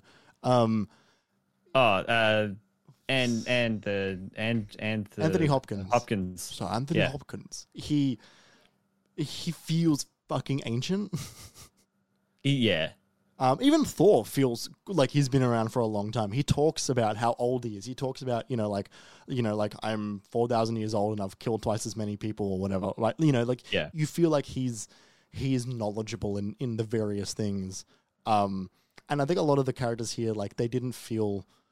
And I'm not saying that they, they needed to copy more Marvel version of Norse mythology, but like they didn't really feel that intelligent or wise. Odin felt like he, he knew things and was hiding things, but you know, like th- Thor felt like just a sixty year old piece of shit. yeah, yeah. yeah, Um, no, it is funny. It, I 'cause got- I got when they humanized age. them like that, they did they did ground it like almost too much. I think I think that is fair. Yeah, like I got more age from Kratos talking about ta- talking more about Greece, talking more about his days in Olympus. There was yeah, his brother and yeah, Yeah, like his brother, him talking about, you know, like different weapons. He, you know, when he gets the spear in the first time and he talks about, you know, like this is like a spear we used as a Spartan. Him saying Spartan even reminds you that like this is that guy. Him talking about his family um, from from Greece. Him talking about, you know, going to Olympus. You know, they do some of that in 2018, but it felt like a, a bit more hand wavy. This felt like it, there was a genuine reason to bring up a lot of that stuff. yeah, was totally. good. I really All liked how they wove it in. Yeah. Um he's accepting parts of himself as well. It's part of like him being able to accept himself was Yeah. the whole part of 2018 in a way. Like Yeah. ex- at least accept more of himself. Yeah. Um, and weirdly, I thought Mimir was had nothing to do. Yeah. Like Yeah, don't- he was there. he yeah he was he's the funny guy you talk to. I enjoyed his relationship with Kratos more, but Mimir didn't do anything. That's true. And they they kind of MacGuffined him as much as they could in 2018. Like, like you need me to show you where to go, so cut off my head. Uh, Atreus is sick, so I'm your only companion for right now. Oh, I'm figuring stuff out. Oh, we need to use your Bifrost eye. Oh, you only have one of them because Odin took the other one. Where is the other one? Like, Yeah. But he yeah, was. He was I feel like it would have been a bit trite, but yeah. Yeah, maybe. Um, and yeah, I guess finally, like, well, like not finally. There's two more characters that we got to get through for the story, or two two more groups of characters. One of them is Tyr, um, who What did what did you think? I, what happened to him? You never, you were never with Tyr. Oh, it was always Odin. You were never ever with Tyr. oh, okay. You were always, always, always, always with Odin. Ah, okay. Did you not get that? I, I, I couldn't I couldn't tell. I couldn't tell if it was a if it was a Tyr was kidnapped at the last moment briefly. Like you freed Tyr, and then and then Odin took Tyr away again. yeah. Yeah, no, you were never with Tyr. You were always with Odin's facsimile. Well, you were always with Odin. It was just Odin himself. Right. I don't think that's very clever. Sure, But how I, did you? I, I, I don't think that's clever only because I'm sitting here waiting for Tyr to do something. I'm waiting It for does feel weird, doesn't it? Tyr like, Like- didn't like Tyr was giving his perspective of I'm not gonna fight sort of thing, but like but he's I didn't Tyr- that, well, that's that's because Tyr wasn't there to help you. No, I know. Tyr was there to spy on you, I- and I, and understand, like I understand that all of that. it makes sense of all of those previous actions. But you're right; it does make the first twenty to thirty hours of the game a bit of a gigantic question mark. And it's also A kind of, of a, like, what are we doing here? it's kind of a cheap trick of like, you know like a you know I don't think that adds to the previous conversations you had with Tyr in air quotations to know Well, yeah, that. it only takes away from them, right? Because Yeah. you can't believe anything that happened with Tyr. Yeah, but also you don't you didn't really learn a whole lot from them back then. Nope. Like so it's not like it's not like he's feeding you lies and you're going off and doing things that are like really fucked. You're not Yeah, no, you're not he was- working for Odin. He's just there to sit and watch. yeah, he's there to understand what's going on. So it's like it recontextualizes when Atreus goes back after Heimdall is killed, and he's like, apparently Heimdall's dead. You know, any- you know anything about that? He knows. Sure. He knows firsthand. Not only does he like probably know, he actually knows Sure. what happened. he could have also just easily have known all this because he's the Allfather. There are so many avenues of him knowing that stuff because he's got Oh yeah, but like just saying like he's the everywhere. all father he knows, I feel is a bit cheap. This being the way that he does it makes more sense because it's not just it when you there is more stuff you find out in the post game. There apparently is so much content in the post game, and there's there's only a little bit I've found, but there is an Asgardian prison you can find, and it's full. The the, the prisoners who are in there are people that Odin impersonated. right. So there's there's a dwarf apparently who you can see in Svartalfheim, and there's there's a light elf, and there's a you know the travelers with the big swords, um, and it's sort of about how he can he can aff- he he's been affecting things all over the place quietly, Right. um, and I think that is that's a much more explainable, understandable way of this is why he knows. This is why he has control because he's been exerting his knowledge and control and gaining it surreptitiously. I think my immediate response to that is I don't care. And honestly, I think that's fair because they don't really give that to you. no, That's they like don't. that's a reading that that I've gotten a lot out of with as much as I've put into it, kind of a deal. and like you know like like that stuff can be written really well and can be great and can be useful to the story but like when i'm missing something from the story because i'm not going to do that side stuff then Yeah. that's no longer side stuff Yes. I'm not confused. I'm I'm confused because your lack of being able to tell me the right information. Not from you putting it in a different place that I haven't been to yet. It's no, no, no. I've done the story. Yeah, totally. Um, you know, it's a long story. Really long. There's a lot of it that fucking didn't really need to be there. Yeah, and when you when you contextualize that Tyr was never Tyr, it it all of a sudden makes the the sort of tail chasing that happens in the first 15 hours of the game even more circuitous, right? Because like, okay, um bloody uh, Atreus wants to find Tyr at the start of the game. He finds those shrines and it's like, okay, let's go and find Tyr. And they're like, where is he? A burning, burning soil, and like they, they try and riddle that out. And they're like, is he in Muspelheim? No, probably not, but maybe a mine. And maybe that's just a misreading of that line and he's somewhere else, or maybe he's dead, right? But it plays into then they, they go to Durlin. Durlin is in Odin's pocket. He thinks he knows where Tyr is. Tyr is where Odin put Tyr. Yeah. And Odin is has has is has found a way to install himself in there in a circle. And then they don't know what to do because Tyr's this this this traumatized prisoner of war, which makes sense, which I thought was an interesting dynamic, but also it was fake. We Yeah. find out. Yeah.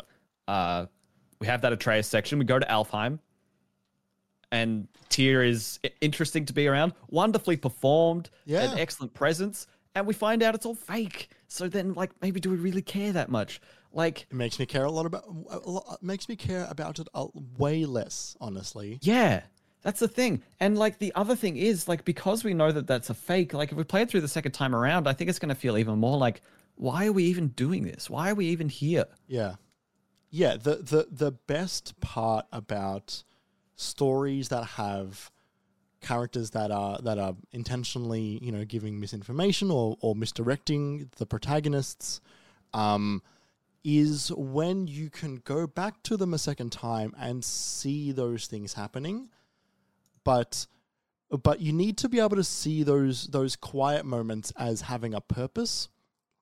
You know, if if, like- if you watch Knives Out, there's a there's a moment at the beginning where the, I'm Well, gonna, for Knives Out. yeah, yeah, I'm, I'm gonna I'm gonna spoil the the the Rian Johnson's 2018 or 2019. Which is a wonderful whodunit. So Yeah. I recommend you watch Yeah, it. go watch it. Um, uh, it's it's Chris Evans. Um, Chris Evans is the one that uh, after a bunch of you know, and that's not even the whole story, but like he's the villain, right? He's he's he's the Yeah. baddie of the whole story. Um, there's a moment fairly early on where um, uh, the main character, um, what's her name? Um, Uh, fuck, what is her name? yeah, I- Um, Marta? No. yeah, that, that's her name. But what's what's what's the actor's name? Um, Ana de Armas?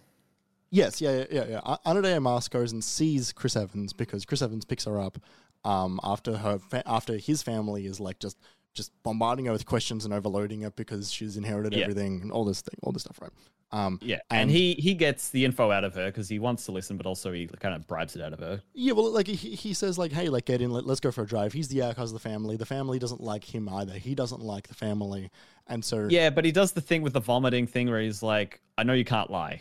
Here's a bucket. Tell me the truth. Yes, yes, but but he also there's the moment where like they sit in a diner and they eat, and he, she gives him information, and it looks like a genuine scene where he's acting, you know, like we're both outcasts from our family. I understand it, you know, all this stuff, and and she's confiding in him, and you watch it Yeah. again, and you can see moments where he's actually getting information. He's finding out stuff from this this moment of of um, openness between the two that he then does use later. Um, Mhm. and he and she feeds him more information, which then happens again later on. And there's more like, oh my god, like the killer and all this stuff. Like, what is the, like what the fuck is happening? How, did, how does you always, how was you always step ahead? I never once felt like there was a mole, right? I never once felt like, Yeah. oh, like how does how do they know all this? You know, Yeah. you it know, was just he was just waiting. yeah, but he, He was just waiting the whole time. but not for any genuine purpose. It didn't feel No. like. Just because he's a bastard. Yeah, and like that's not fun. No. That's not smart.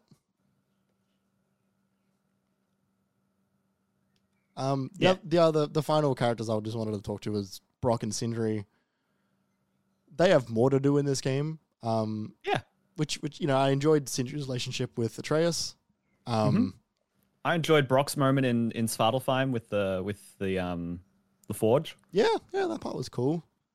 Um, and then Brok dies, and I was like, oh no.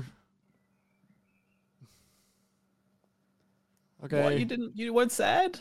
Oh, sure. Brok was funny. Yeah, well, I- but like like like Atreus says to someone, like he's like their he's like their uncle. He's he's the first other character you meet who you don't fight in the first game. No, Mimir is the uncle. Brok was never. Uh, Brok is. Brok is a, the comic relief.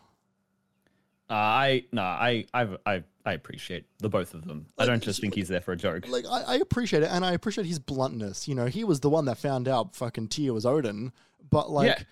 but that was like the only thing he like really like did did. You know, he went he went to the forge with Kratos, and that moment is interesting because you learn that he's actually been resurrected, and and and that is that's interesting. But like, they don't do anything with that really. Um, Yeah, it's. I don't think it's about that though. At that point, like for me, it was like I just cared about the characters by that point, and so all of these are interesting details to me. Like that, it's just kind of character soup, and I want to drink it all up. That's kind of where I'm at with that. character soup, and in soup, every ingredient has a purpose, and Brok's purpose was to die because he was the least important of the group.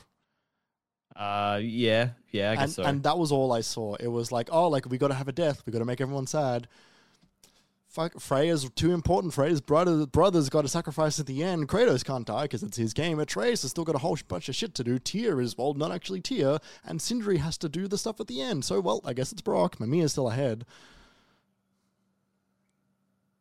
Hmm. Okay, I just, like, I, I could see that. I could see how you, you could see the the composite parts and how it boils down. That makes sense. yeah, he's square peg and square hole, you know? He's the Phil Coulson Yeah. of the of the Avengers movie, right? You know, you can't kill any of the Avengers in the first Avengers movie. We've got to fucking Yeah. sign up for six more. Yeah, We couldn't kill any any of the Avengers in Age of Ultron, so we killed Quicksilver because he's only in that movie. yeah. Okay.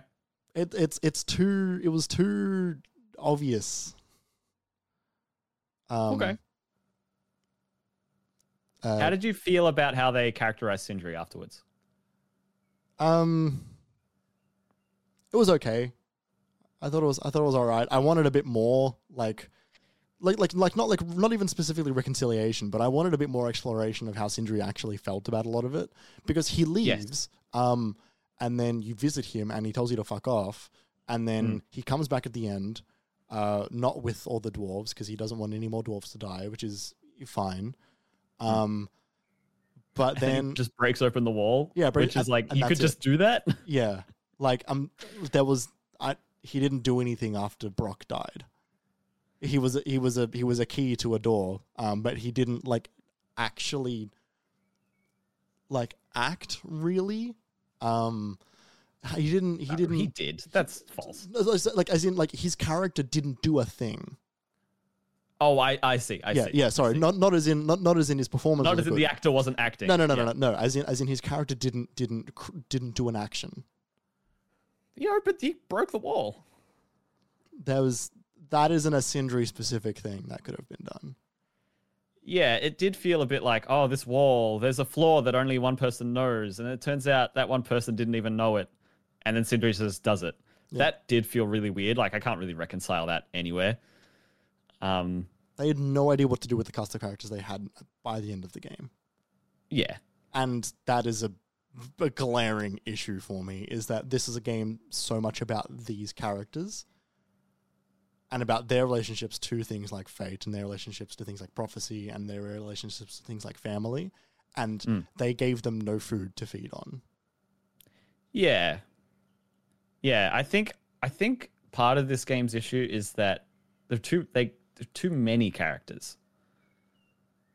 Like when you look at a when you look at like an uncharted story or something like that, it's a pretty close group at the end of the day. Like even when you bring in the villains.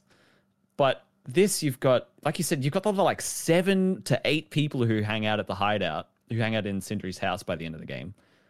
And then you've got like five people in Asgard.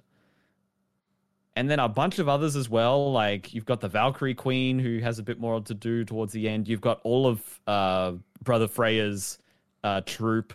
You've got You've got the giant just sort lady. yeah, you got Angrboda. We go back to Like- Frey, we go back to Faye. Yeah, Like there's like there's like a lot of characters in this. Yeah, totally. And I think that's that's part of the issue because they do all have to have their moments at the end and they do all have some moments, but it does feel a bit weird and it does feel a bit rushed. Like the spectacle of the final mission is quite fun and like the visuals are amazing. Um and I like the way how they they kind of twist some of what you see prophesied like the, the the boats of the armies of hell are meant to come and they do come and they immediately get fucked and it's like well i guess that might have been a part of the prophecy we didn't know because it was vague because it's prophecy um like that's interesting but yeah i it did feel a bit like i don't know what we're doing or what's about to happen or what's what's gonna why and what and who and why yeah And like I I think that I think in a game of the length of it is, I actually don't think that's too many characters, but I think it's it is poor maybe not planning, but they they needed to work out who was doing what and when. Mm. And they needed to start doing things fucking earlier. Things Yeah. to happen like okay, uh, uh Tyr's uh, Tyr Odin's like revelation Hmm. that reveal should have happened earlier. yeah that Tyr- would have Tyr's not doing anything for too much. no that he's game. pretty useless And and and I'm, I'm sitting here going like, I want Tyr to do something for Yeah. all of the fucking game, only to find out it's not actually him. And I'm sitting here like, then like, what am I waiting for? Like, why are you making him? You know, like, make him a prick that fucks off. Make him be aloof. Make him Yeah. not so openly nice. You know, he cooks for them and stuff, and all that stuff is is interesting for a character that is going to do something, right? Um, he doesn't actually do anything.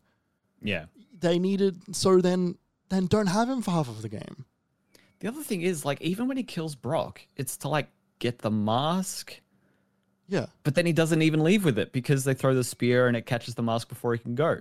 So, like, The whole point why of it he even was reveal himself? Yeah. Yeah. It's not very good. Also, like, what the fuck is the mask? Who the hell? What the? Who cares about this mask? What the? Oh, the, I don't- I, I, I don't care about this mask. I, I enjoy I enjoy the mask because it you know what it symbolizes is like you know like forever knowledge right you don't you, you can't know what that is no you, yeah, I just found it like you don't get that sequence of them putting it on because then they would know and then they would show it which you can't because that's it's, no, I it's know, an impossible like object we never even heard about it in the previous games. Like, it was just a thing that Odin brought out of nowhere.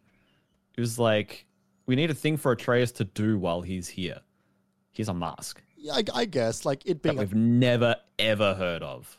Sure. I think I think that I, I didn't hate that as much. Only because I'm like, yeah, fuck it, whatever. That's that's fine.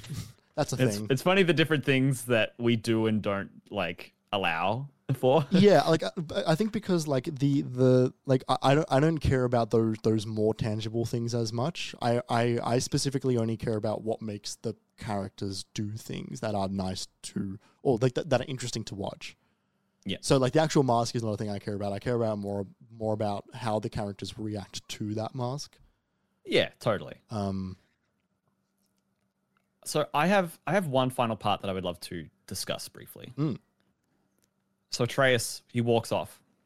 And, and did you do the thing where when you finally walk out of the cave, you look to see where Atreus went, and it's just like fucking rocks? Yeah, it's it's it's like a it's a path that is definitely too big for Kratos. I'm like, okay, all right.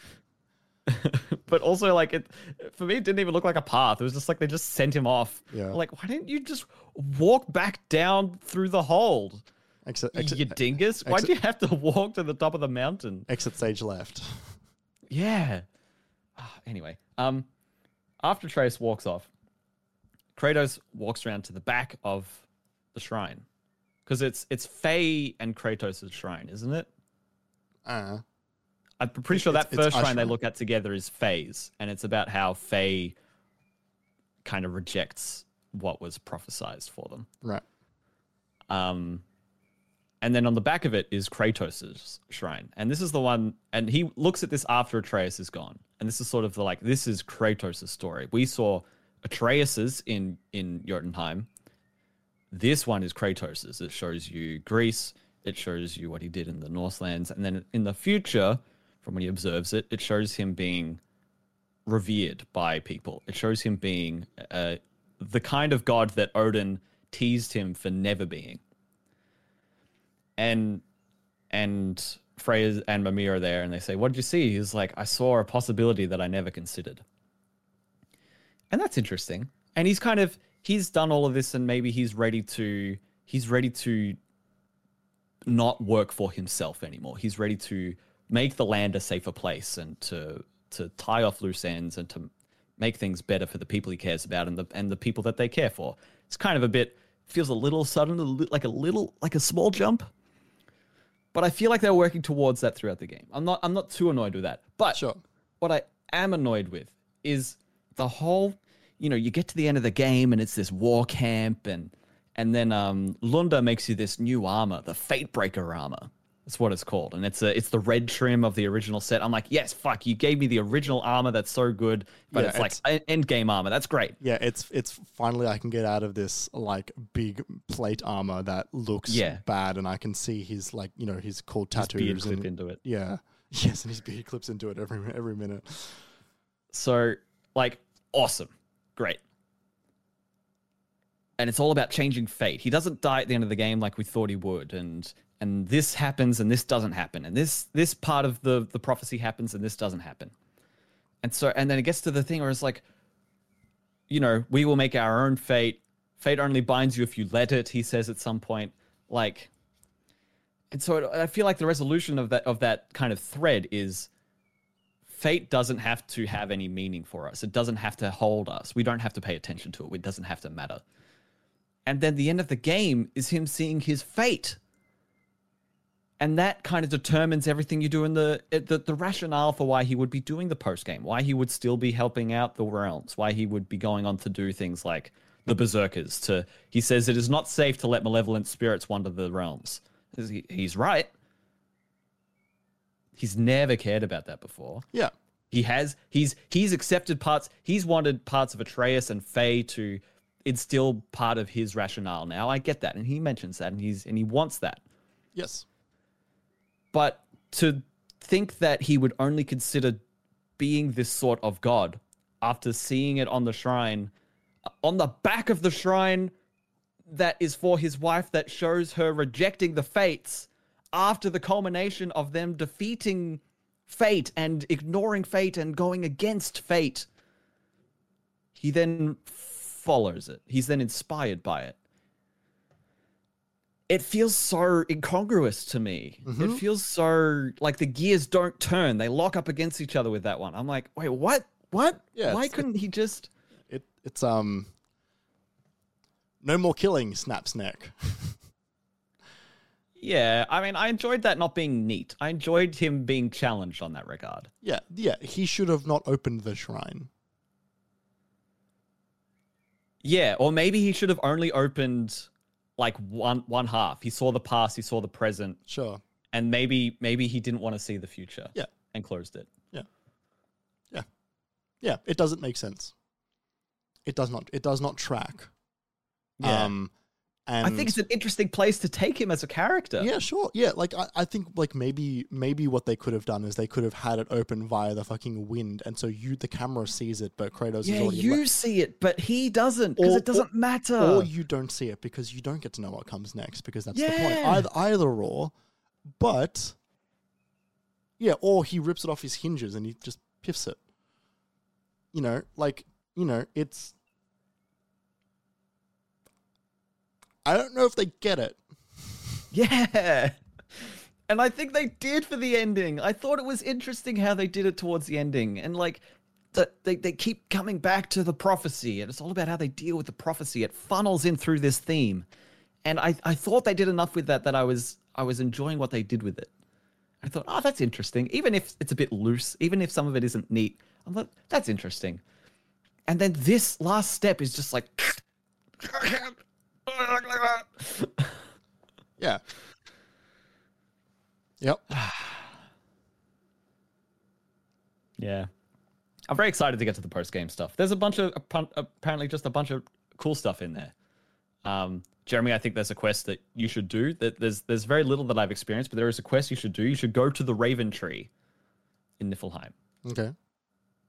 There is a quest there, and I wonder what you will think of it. I think anyone who has finished this game who hasn't done so should go to the Raven Tree and listen to your companions. They'll say something. There's there's something there, and experience that. But like yeah, I am excited to get to that in game stuff and listen to more of their discussions and and see and and like go to Brok's funeral and stuff like that. I still haven't done that, but yeah, it's it is it is a messy game. This is this is where I landed on it, where I said it's a well told story, or rather, it's a good story told poorly.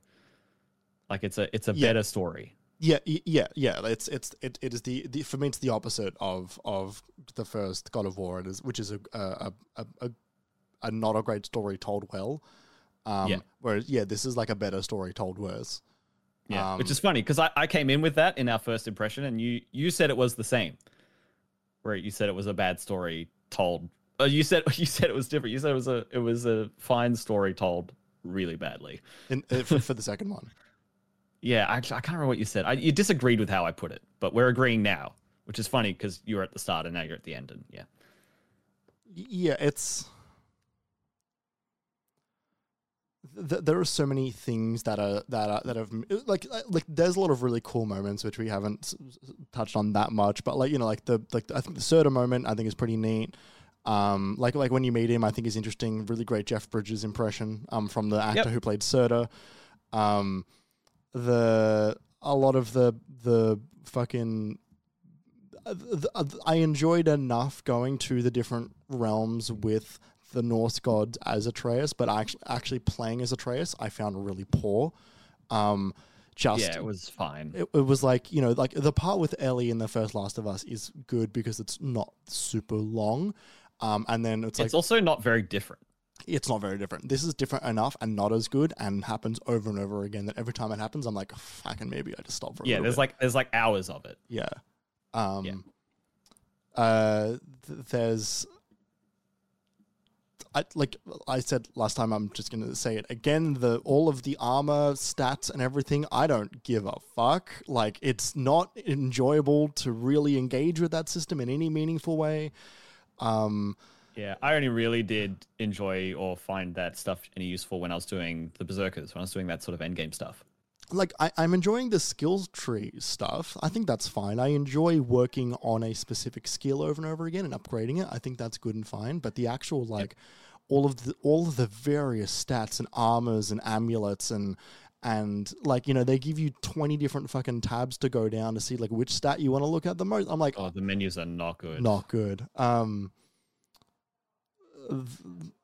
so many upgrade materials, so many chests, bad puzzles, like some genuinely really poor puzzles of like, hey, well, you got to get over here and throw the spear. I'm like, fucking no, like just let me jam the spear in the wall. Like don't yeah. don't make me walk over there just so I can walk back. Like, oh, wouldn't it be cool if there was like an animation where you had to like where Kratos jumped forward and embedded the spear as part of the jump cool. and then push forward from yeah. that. That would have been fun. That, that would be fun. Um, I the, the the addition of the spear as gameplay I think is interesting enough. It never felt quite as good as the axe or the blades for me, so I didn't. Definitely, it was always the third option. I I it gets better. Like for me, I the, the spear found its place when I unlocked the um the hold R2 ability, which siphons their element. Right. And so then you can make the spear a poison spear or a bifrost spear. And right. it's like that's really cool. That's, that's cool. sick. Yeah. Um, but yeah, before that, I was a bit like, not sure what to do with it. The range doesn't feel that great. Again, that only feels good once you upgrade it. Um, yeah. Yeah. Um, it was cool though. Yeah, it was neat. Like, like, like thematic wise, visually, it's all cool. Some, some, yep. some fun shortcut abilities with the spear as well. Mm-hmm. Um, mm-hmm. and it's interesting the the the the motivation behind it is all like this is Kratos' weapon that he makes. All of his other weapons have been bestowed upon him. Yeah. Yeah. Um well the face actions are bad. Yeah, you really didn't like them. Hey, She didn't like there was like they don't she she never really emoted. did She never emoted She was at a all. very stoic person. there is so much camera on her face and whether it's like the, the model of her face or the the fact that they didn't record performance capture Jeremy, no, she was in there. Okay um v- visual face performance capture she might have been acting but she might not have had the dots on her face I think she did. I, I, they, she put a picture up on this on Twitter. Well She was in there with. She was in there. Maybe but De- the thing that gets maybe me Deborah Ann Woll isn't really that good an actor I, I think it's the direction. yeah I think they directed her. I think they directed her to be a stoic, you know, someone who would be the partner of Kratos, right? Who is, she's. We know she's holding secrets at this point in their life, and she's just stoic. And I and, and you're right. I that's that's I read it as that was the direction. maybe there's a lot of moments when no one emotes so, like so like i don't know if it's just that or i don't know. The, the, Yeah. the there's a lot of things that are that are i think i think they should have reconsidered with this game. And i think honestly the biggest one for me was the no cuts. I think it didn't add to the game at all. And it, it just it just ruined the pacing of it. Um and when they when they just the moment they decided to do a split story and then committed to that of Atreus leaving a bunch, they needed to realize that they couldn't do both of those and make them both good. Um, Yeah. It it it's it started off weird the moment Atreus leaves, and then it only got worse from there. Like they should have just decided decided to have bespoke cutscenes. The amount of like you know camera like you know running up to another cam- another character and then whipping back around while this camera's on this weird like you know never gonna sit still angle like it does my fucking head in. Um you know we've seen that before and we've seen that before in in in things like death stranding and and metal gear solid 5 and it worked great there because those camera shots were so fucking considered. But They, they also had cuts. they also had cuts the Yeah, long it wasn't a wanna. no, no. And you know, honestly, like, like you're not Kojima. like you're not making, uh, like you're not making those games. yeah, it's interesting. It's not. It's not. It. It's. It's a harder challenge, and when it fails, it is more obvious. sure, sure. And I think they overall So- passed that in the first game. I think that was a pass. Yeah, I I found the single cut to be as effective for me in this game as it was in the first, and that is, I hardly noticed it. Right. Honestly, it just it does very little for me in this game. Yeah. Which is It's just it's just there. Like as soon as I die and I have to respawn, that breaks that for me. As soon as I go into the Mystic Gateways Oh my it's God. a big white flash, Yeah. like it, like let alone the the ring thing and the loading screens and all of that, like it doesn't matter. Like as soon as I go through the white flash, and it was the same in 2018, it was the exact same. They- They, them dozens, hundreds of times in the game. It's a cut. Like, I I know that. The, I, I think it worked better in 2018 because they had that big round room. They had that giant round room that Uh, you would, Tyr's Temple. yeah, and you'd walk through the door. And That's it true, but you still have the better. Mystic Gateways to like bounce around inside the realms. Yeah, I know. And those moments, it's the same thing for me. So, yeah. I still think it's a good game. I think anyone who enjoyed the first one should definitely play this one as well. Um, At the risk of jumping ahead, is it on your game of the year list at all? is it on it? Yeah, Yes. but is it is it a genuine contender for game of the year for you? I don't think so. Yeah. I think I think I thought it might have been earlier. This sits in a similar place to God of War One. Uh, It's almost identical to God of War One for me with where it sits, even though it does different things and I enjoy it differently.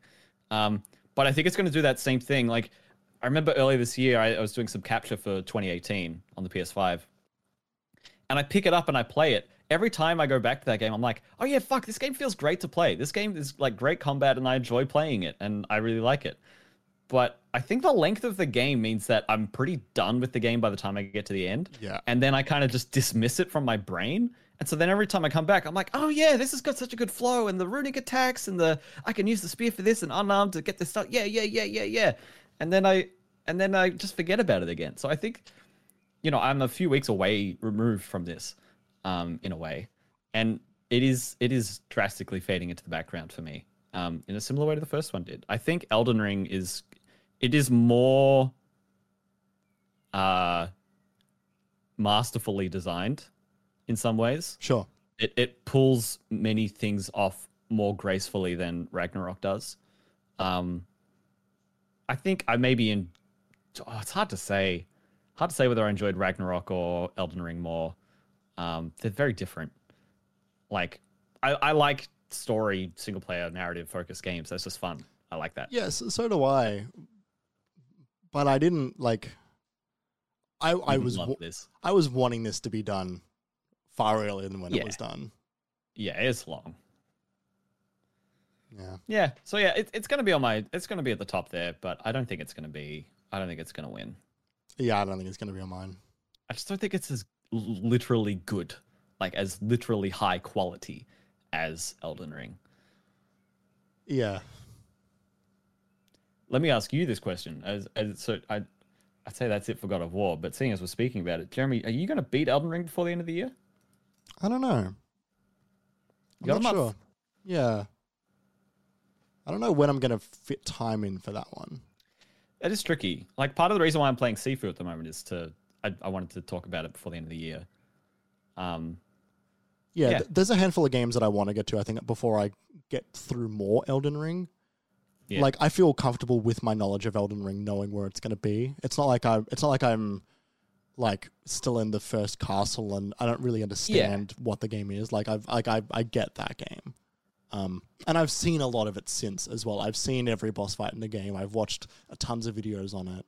right, Um, right, right. So like it's not like I'm it's not like I'm saving myself. Completely blind. Yeah. Um That's a good point.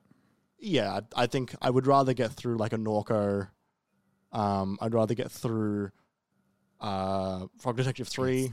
I haven't had a chance yet. Yeah. Um, th- there's a there's a handful of titles that I that I got to throw some time into. Um, before I finish Elden Ring, the Elden Ring. The Elden Ring. Yeah. Well, everybody, that's going to do it for us. Um, thank you for listening. Um, yeah, I yeah, I think we are I think that's it for God of War. I I, I am still going to play it with Sam so we can enjoy the story together, and I'm very much looking forward to that. Um, it's a very different mindset for me when I'm playing something to record it or to always make sure I'm, you know, um, yeah, if I'm recording, then I'm. It's, it's just a different mindset. So I, I absorb the story very differently. Um, so I'm looking forward to doing that solo or with Sam, not for work. Uh, but yeah, that's going to be it for us for God of War Ragnarok. Uh, thank you so much for listening. Uh, what, where's my outro here? What do I normally say? Uh, yeah. So next week, do, are we are we doing the are we Yeah. doing the Zelda one, Jeremy? Yeah, yeah, let's do it. We've had an, uh, an idea percolating for a while. We said it on the show and we were like, oh, that's another topic for another day. We're going to do it. It's the topic is Is Zelda or are Zelda games open world? And so think about what your gut reactions are to that and think about it a bit more because we got we got some sort of like feelings about it, sort of like gut feelings that sort of twist and pull us in different ways. And so we're just going to explore that. There's a chance it might be a bit of a shorter topic. Every time we say that it isn't, but I, I think this one there is a legitimate chance this might be a shorter to- topic. But even so, I think it's worth us discussing the sort of ins and outs of that one. Um, as I already said, thank you so much for listening. Uh, you can follow us on all of the socials to find out when our episodes go live. That's at MinimapAU on Twitter, Twitch, TikTok, and Instagram. Uh, at Minimap, pardon me, at Minimap on Hive. Um, you can follow us individually. Uh, Jeremy, where can they find you on Twitter? Uh, at Obi Wan Chaz. and on and on other things as well. Uh, you can find me on Twitter at KJ Palmer underscore twenty four, or if you want to follow me on Hive, it's just at KJ Palmer. Very excited I just got that name and didn't have to put in any symbols or numbers. First, I realized before Jeremy, it's the first time I've ever had that happen to me ever. Yeah, right. My name is common enough that I can never get it anywhere. so I was, I'm very excited by this handle. right. That's funny. Uh, for those of you, what what? I said that's funny. Yeah. For those of you with uh, that are with us on Twitch, stick around. We'll be doing the post show. Uh, for those of you listening on a podcast service or later on YouTube, uh, if you could give us a positive rating uh, wherever you're listening to us or watching us, that would be very appreciated. That helps us out a lot. It helps people get to see this more. Uh, we would appreciate that greatly if you could do that. Uh, lastly, if you wanted to support us on Patreon with money, uh, you can do that to help keep the lights and mics on at patreon.com slash minimapau. And for five Australian dollars, you can ask us questions to answer on the podcast, all while helping us out greatly. Uh, but yeah, that's going to do it for us for this week. Um, I, I don't know what this next week of games is going to bring for us, but we'll find out then. Yeah. Uh, and until then, stay safe. Have a good week, everybody. And uh, uh, Ragnarok. I don't know. Ragnarok.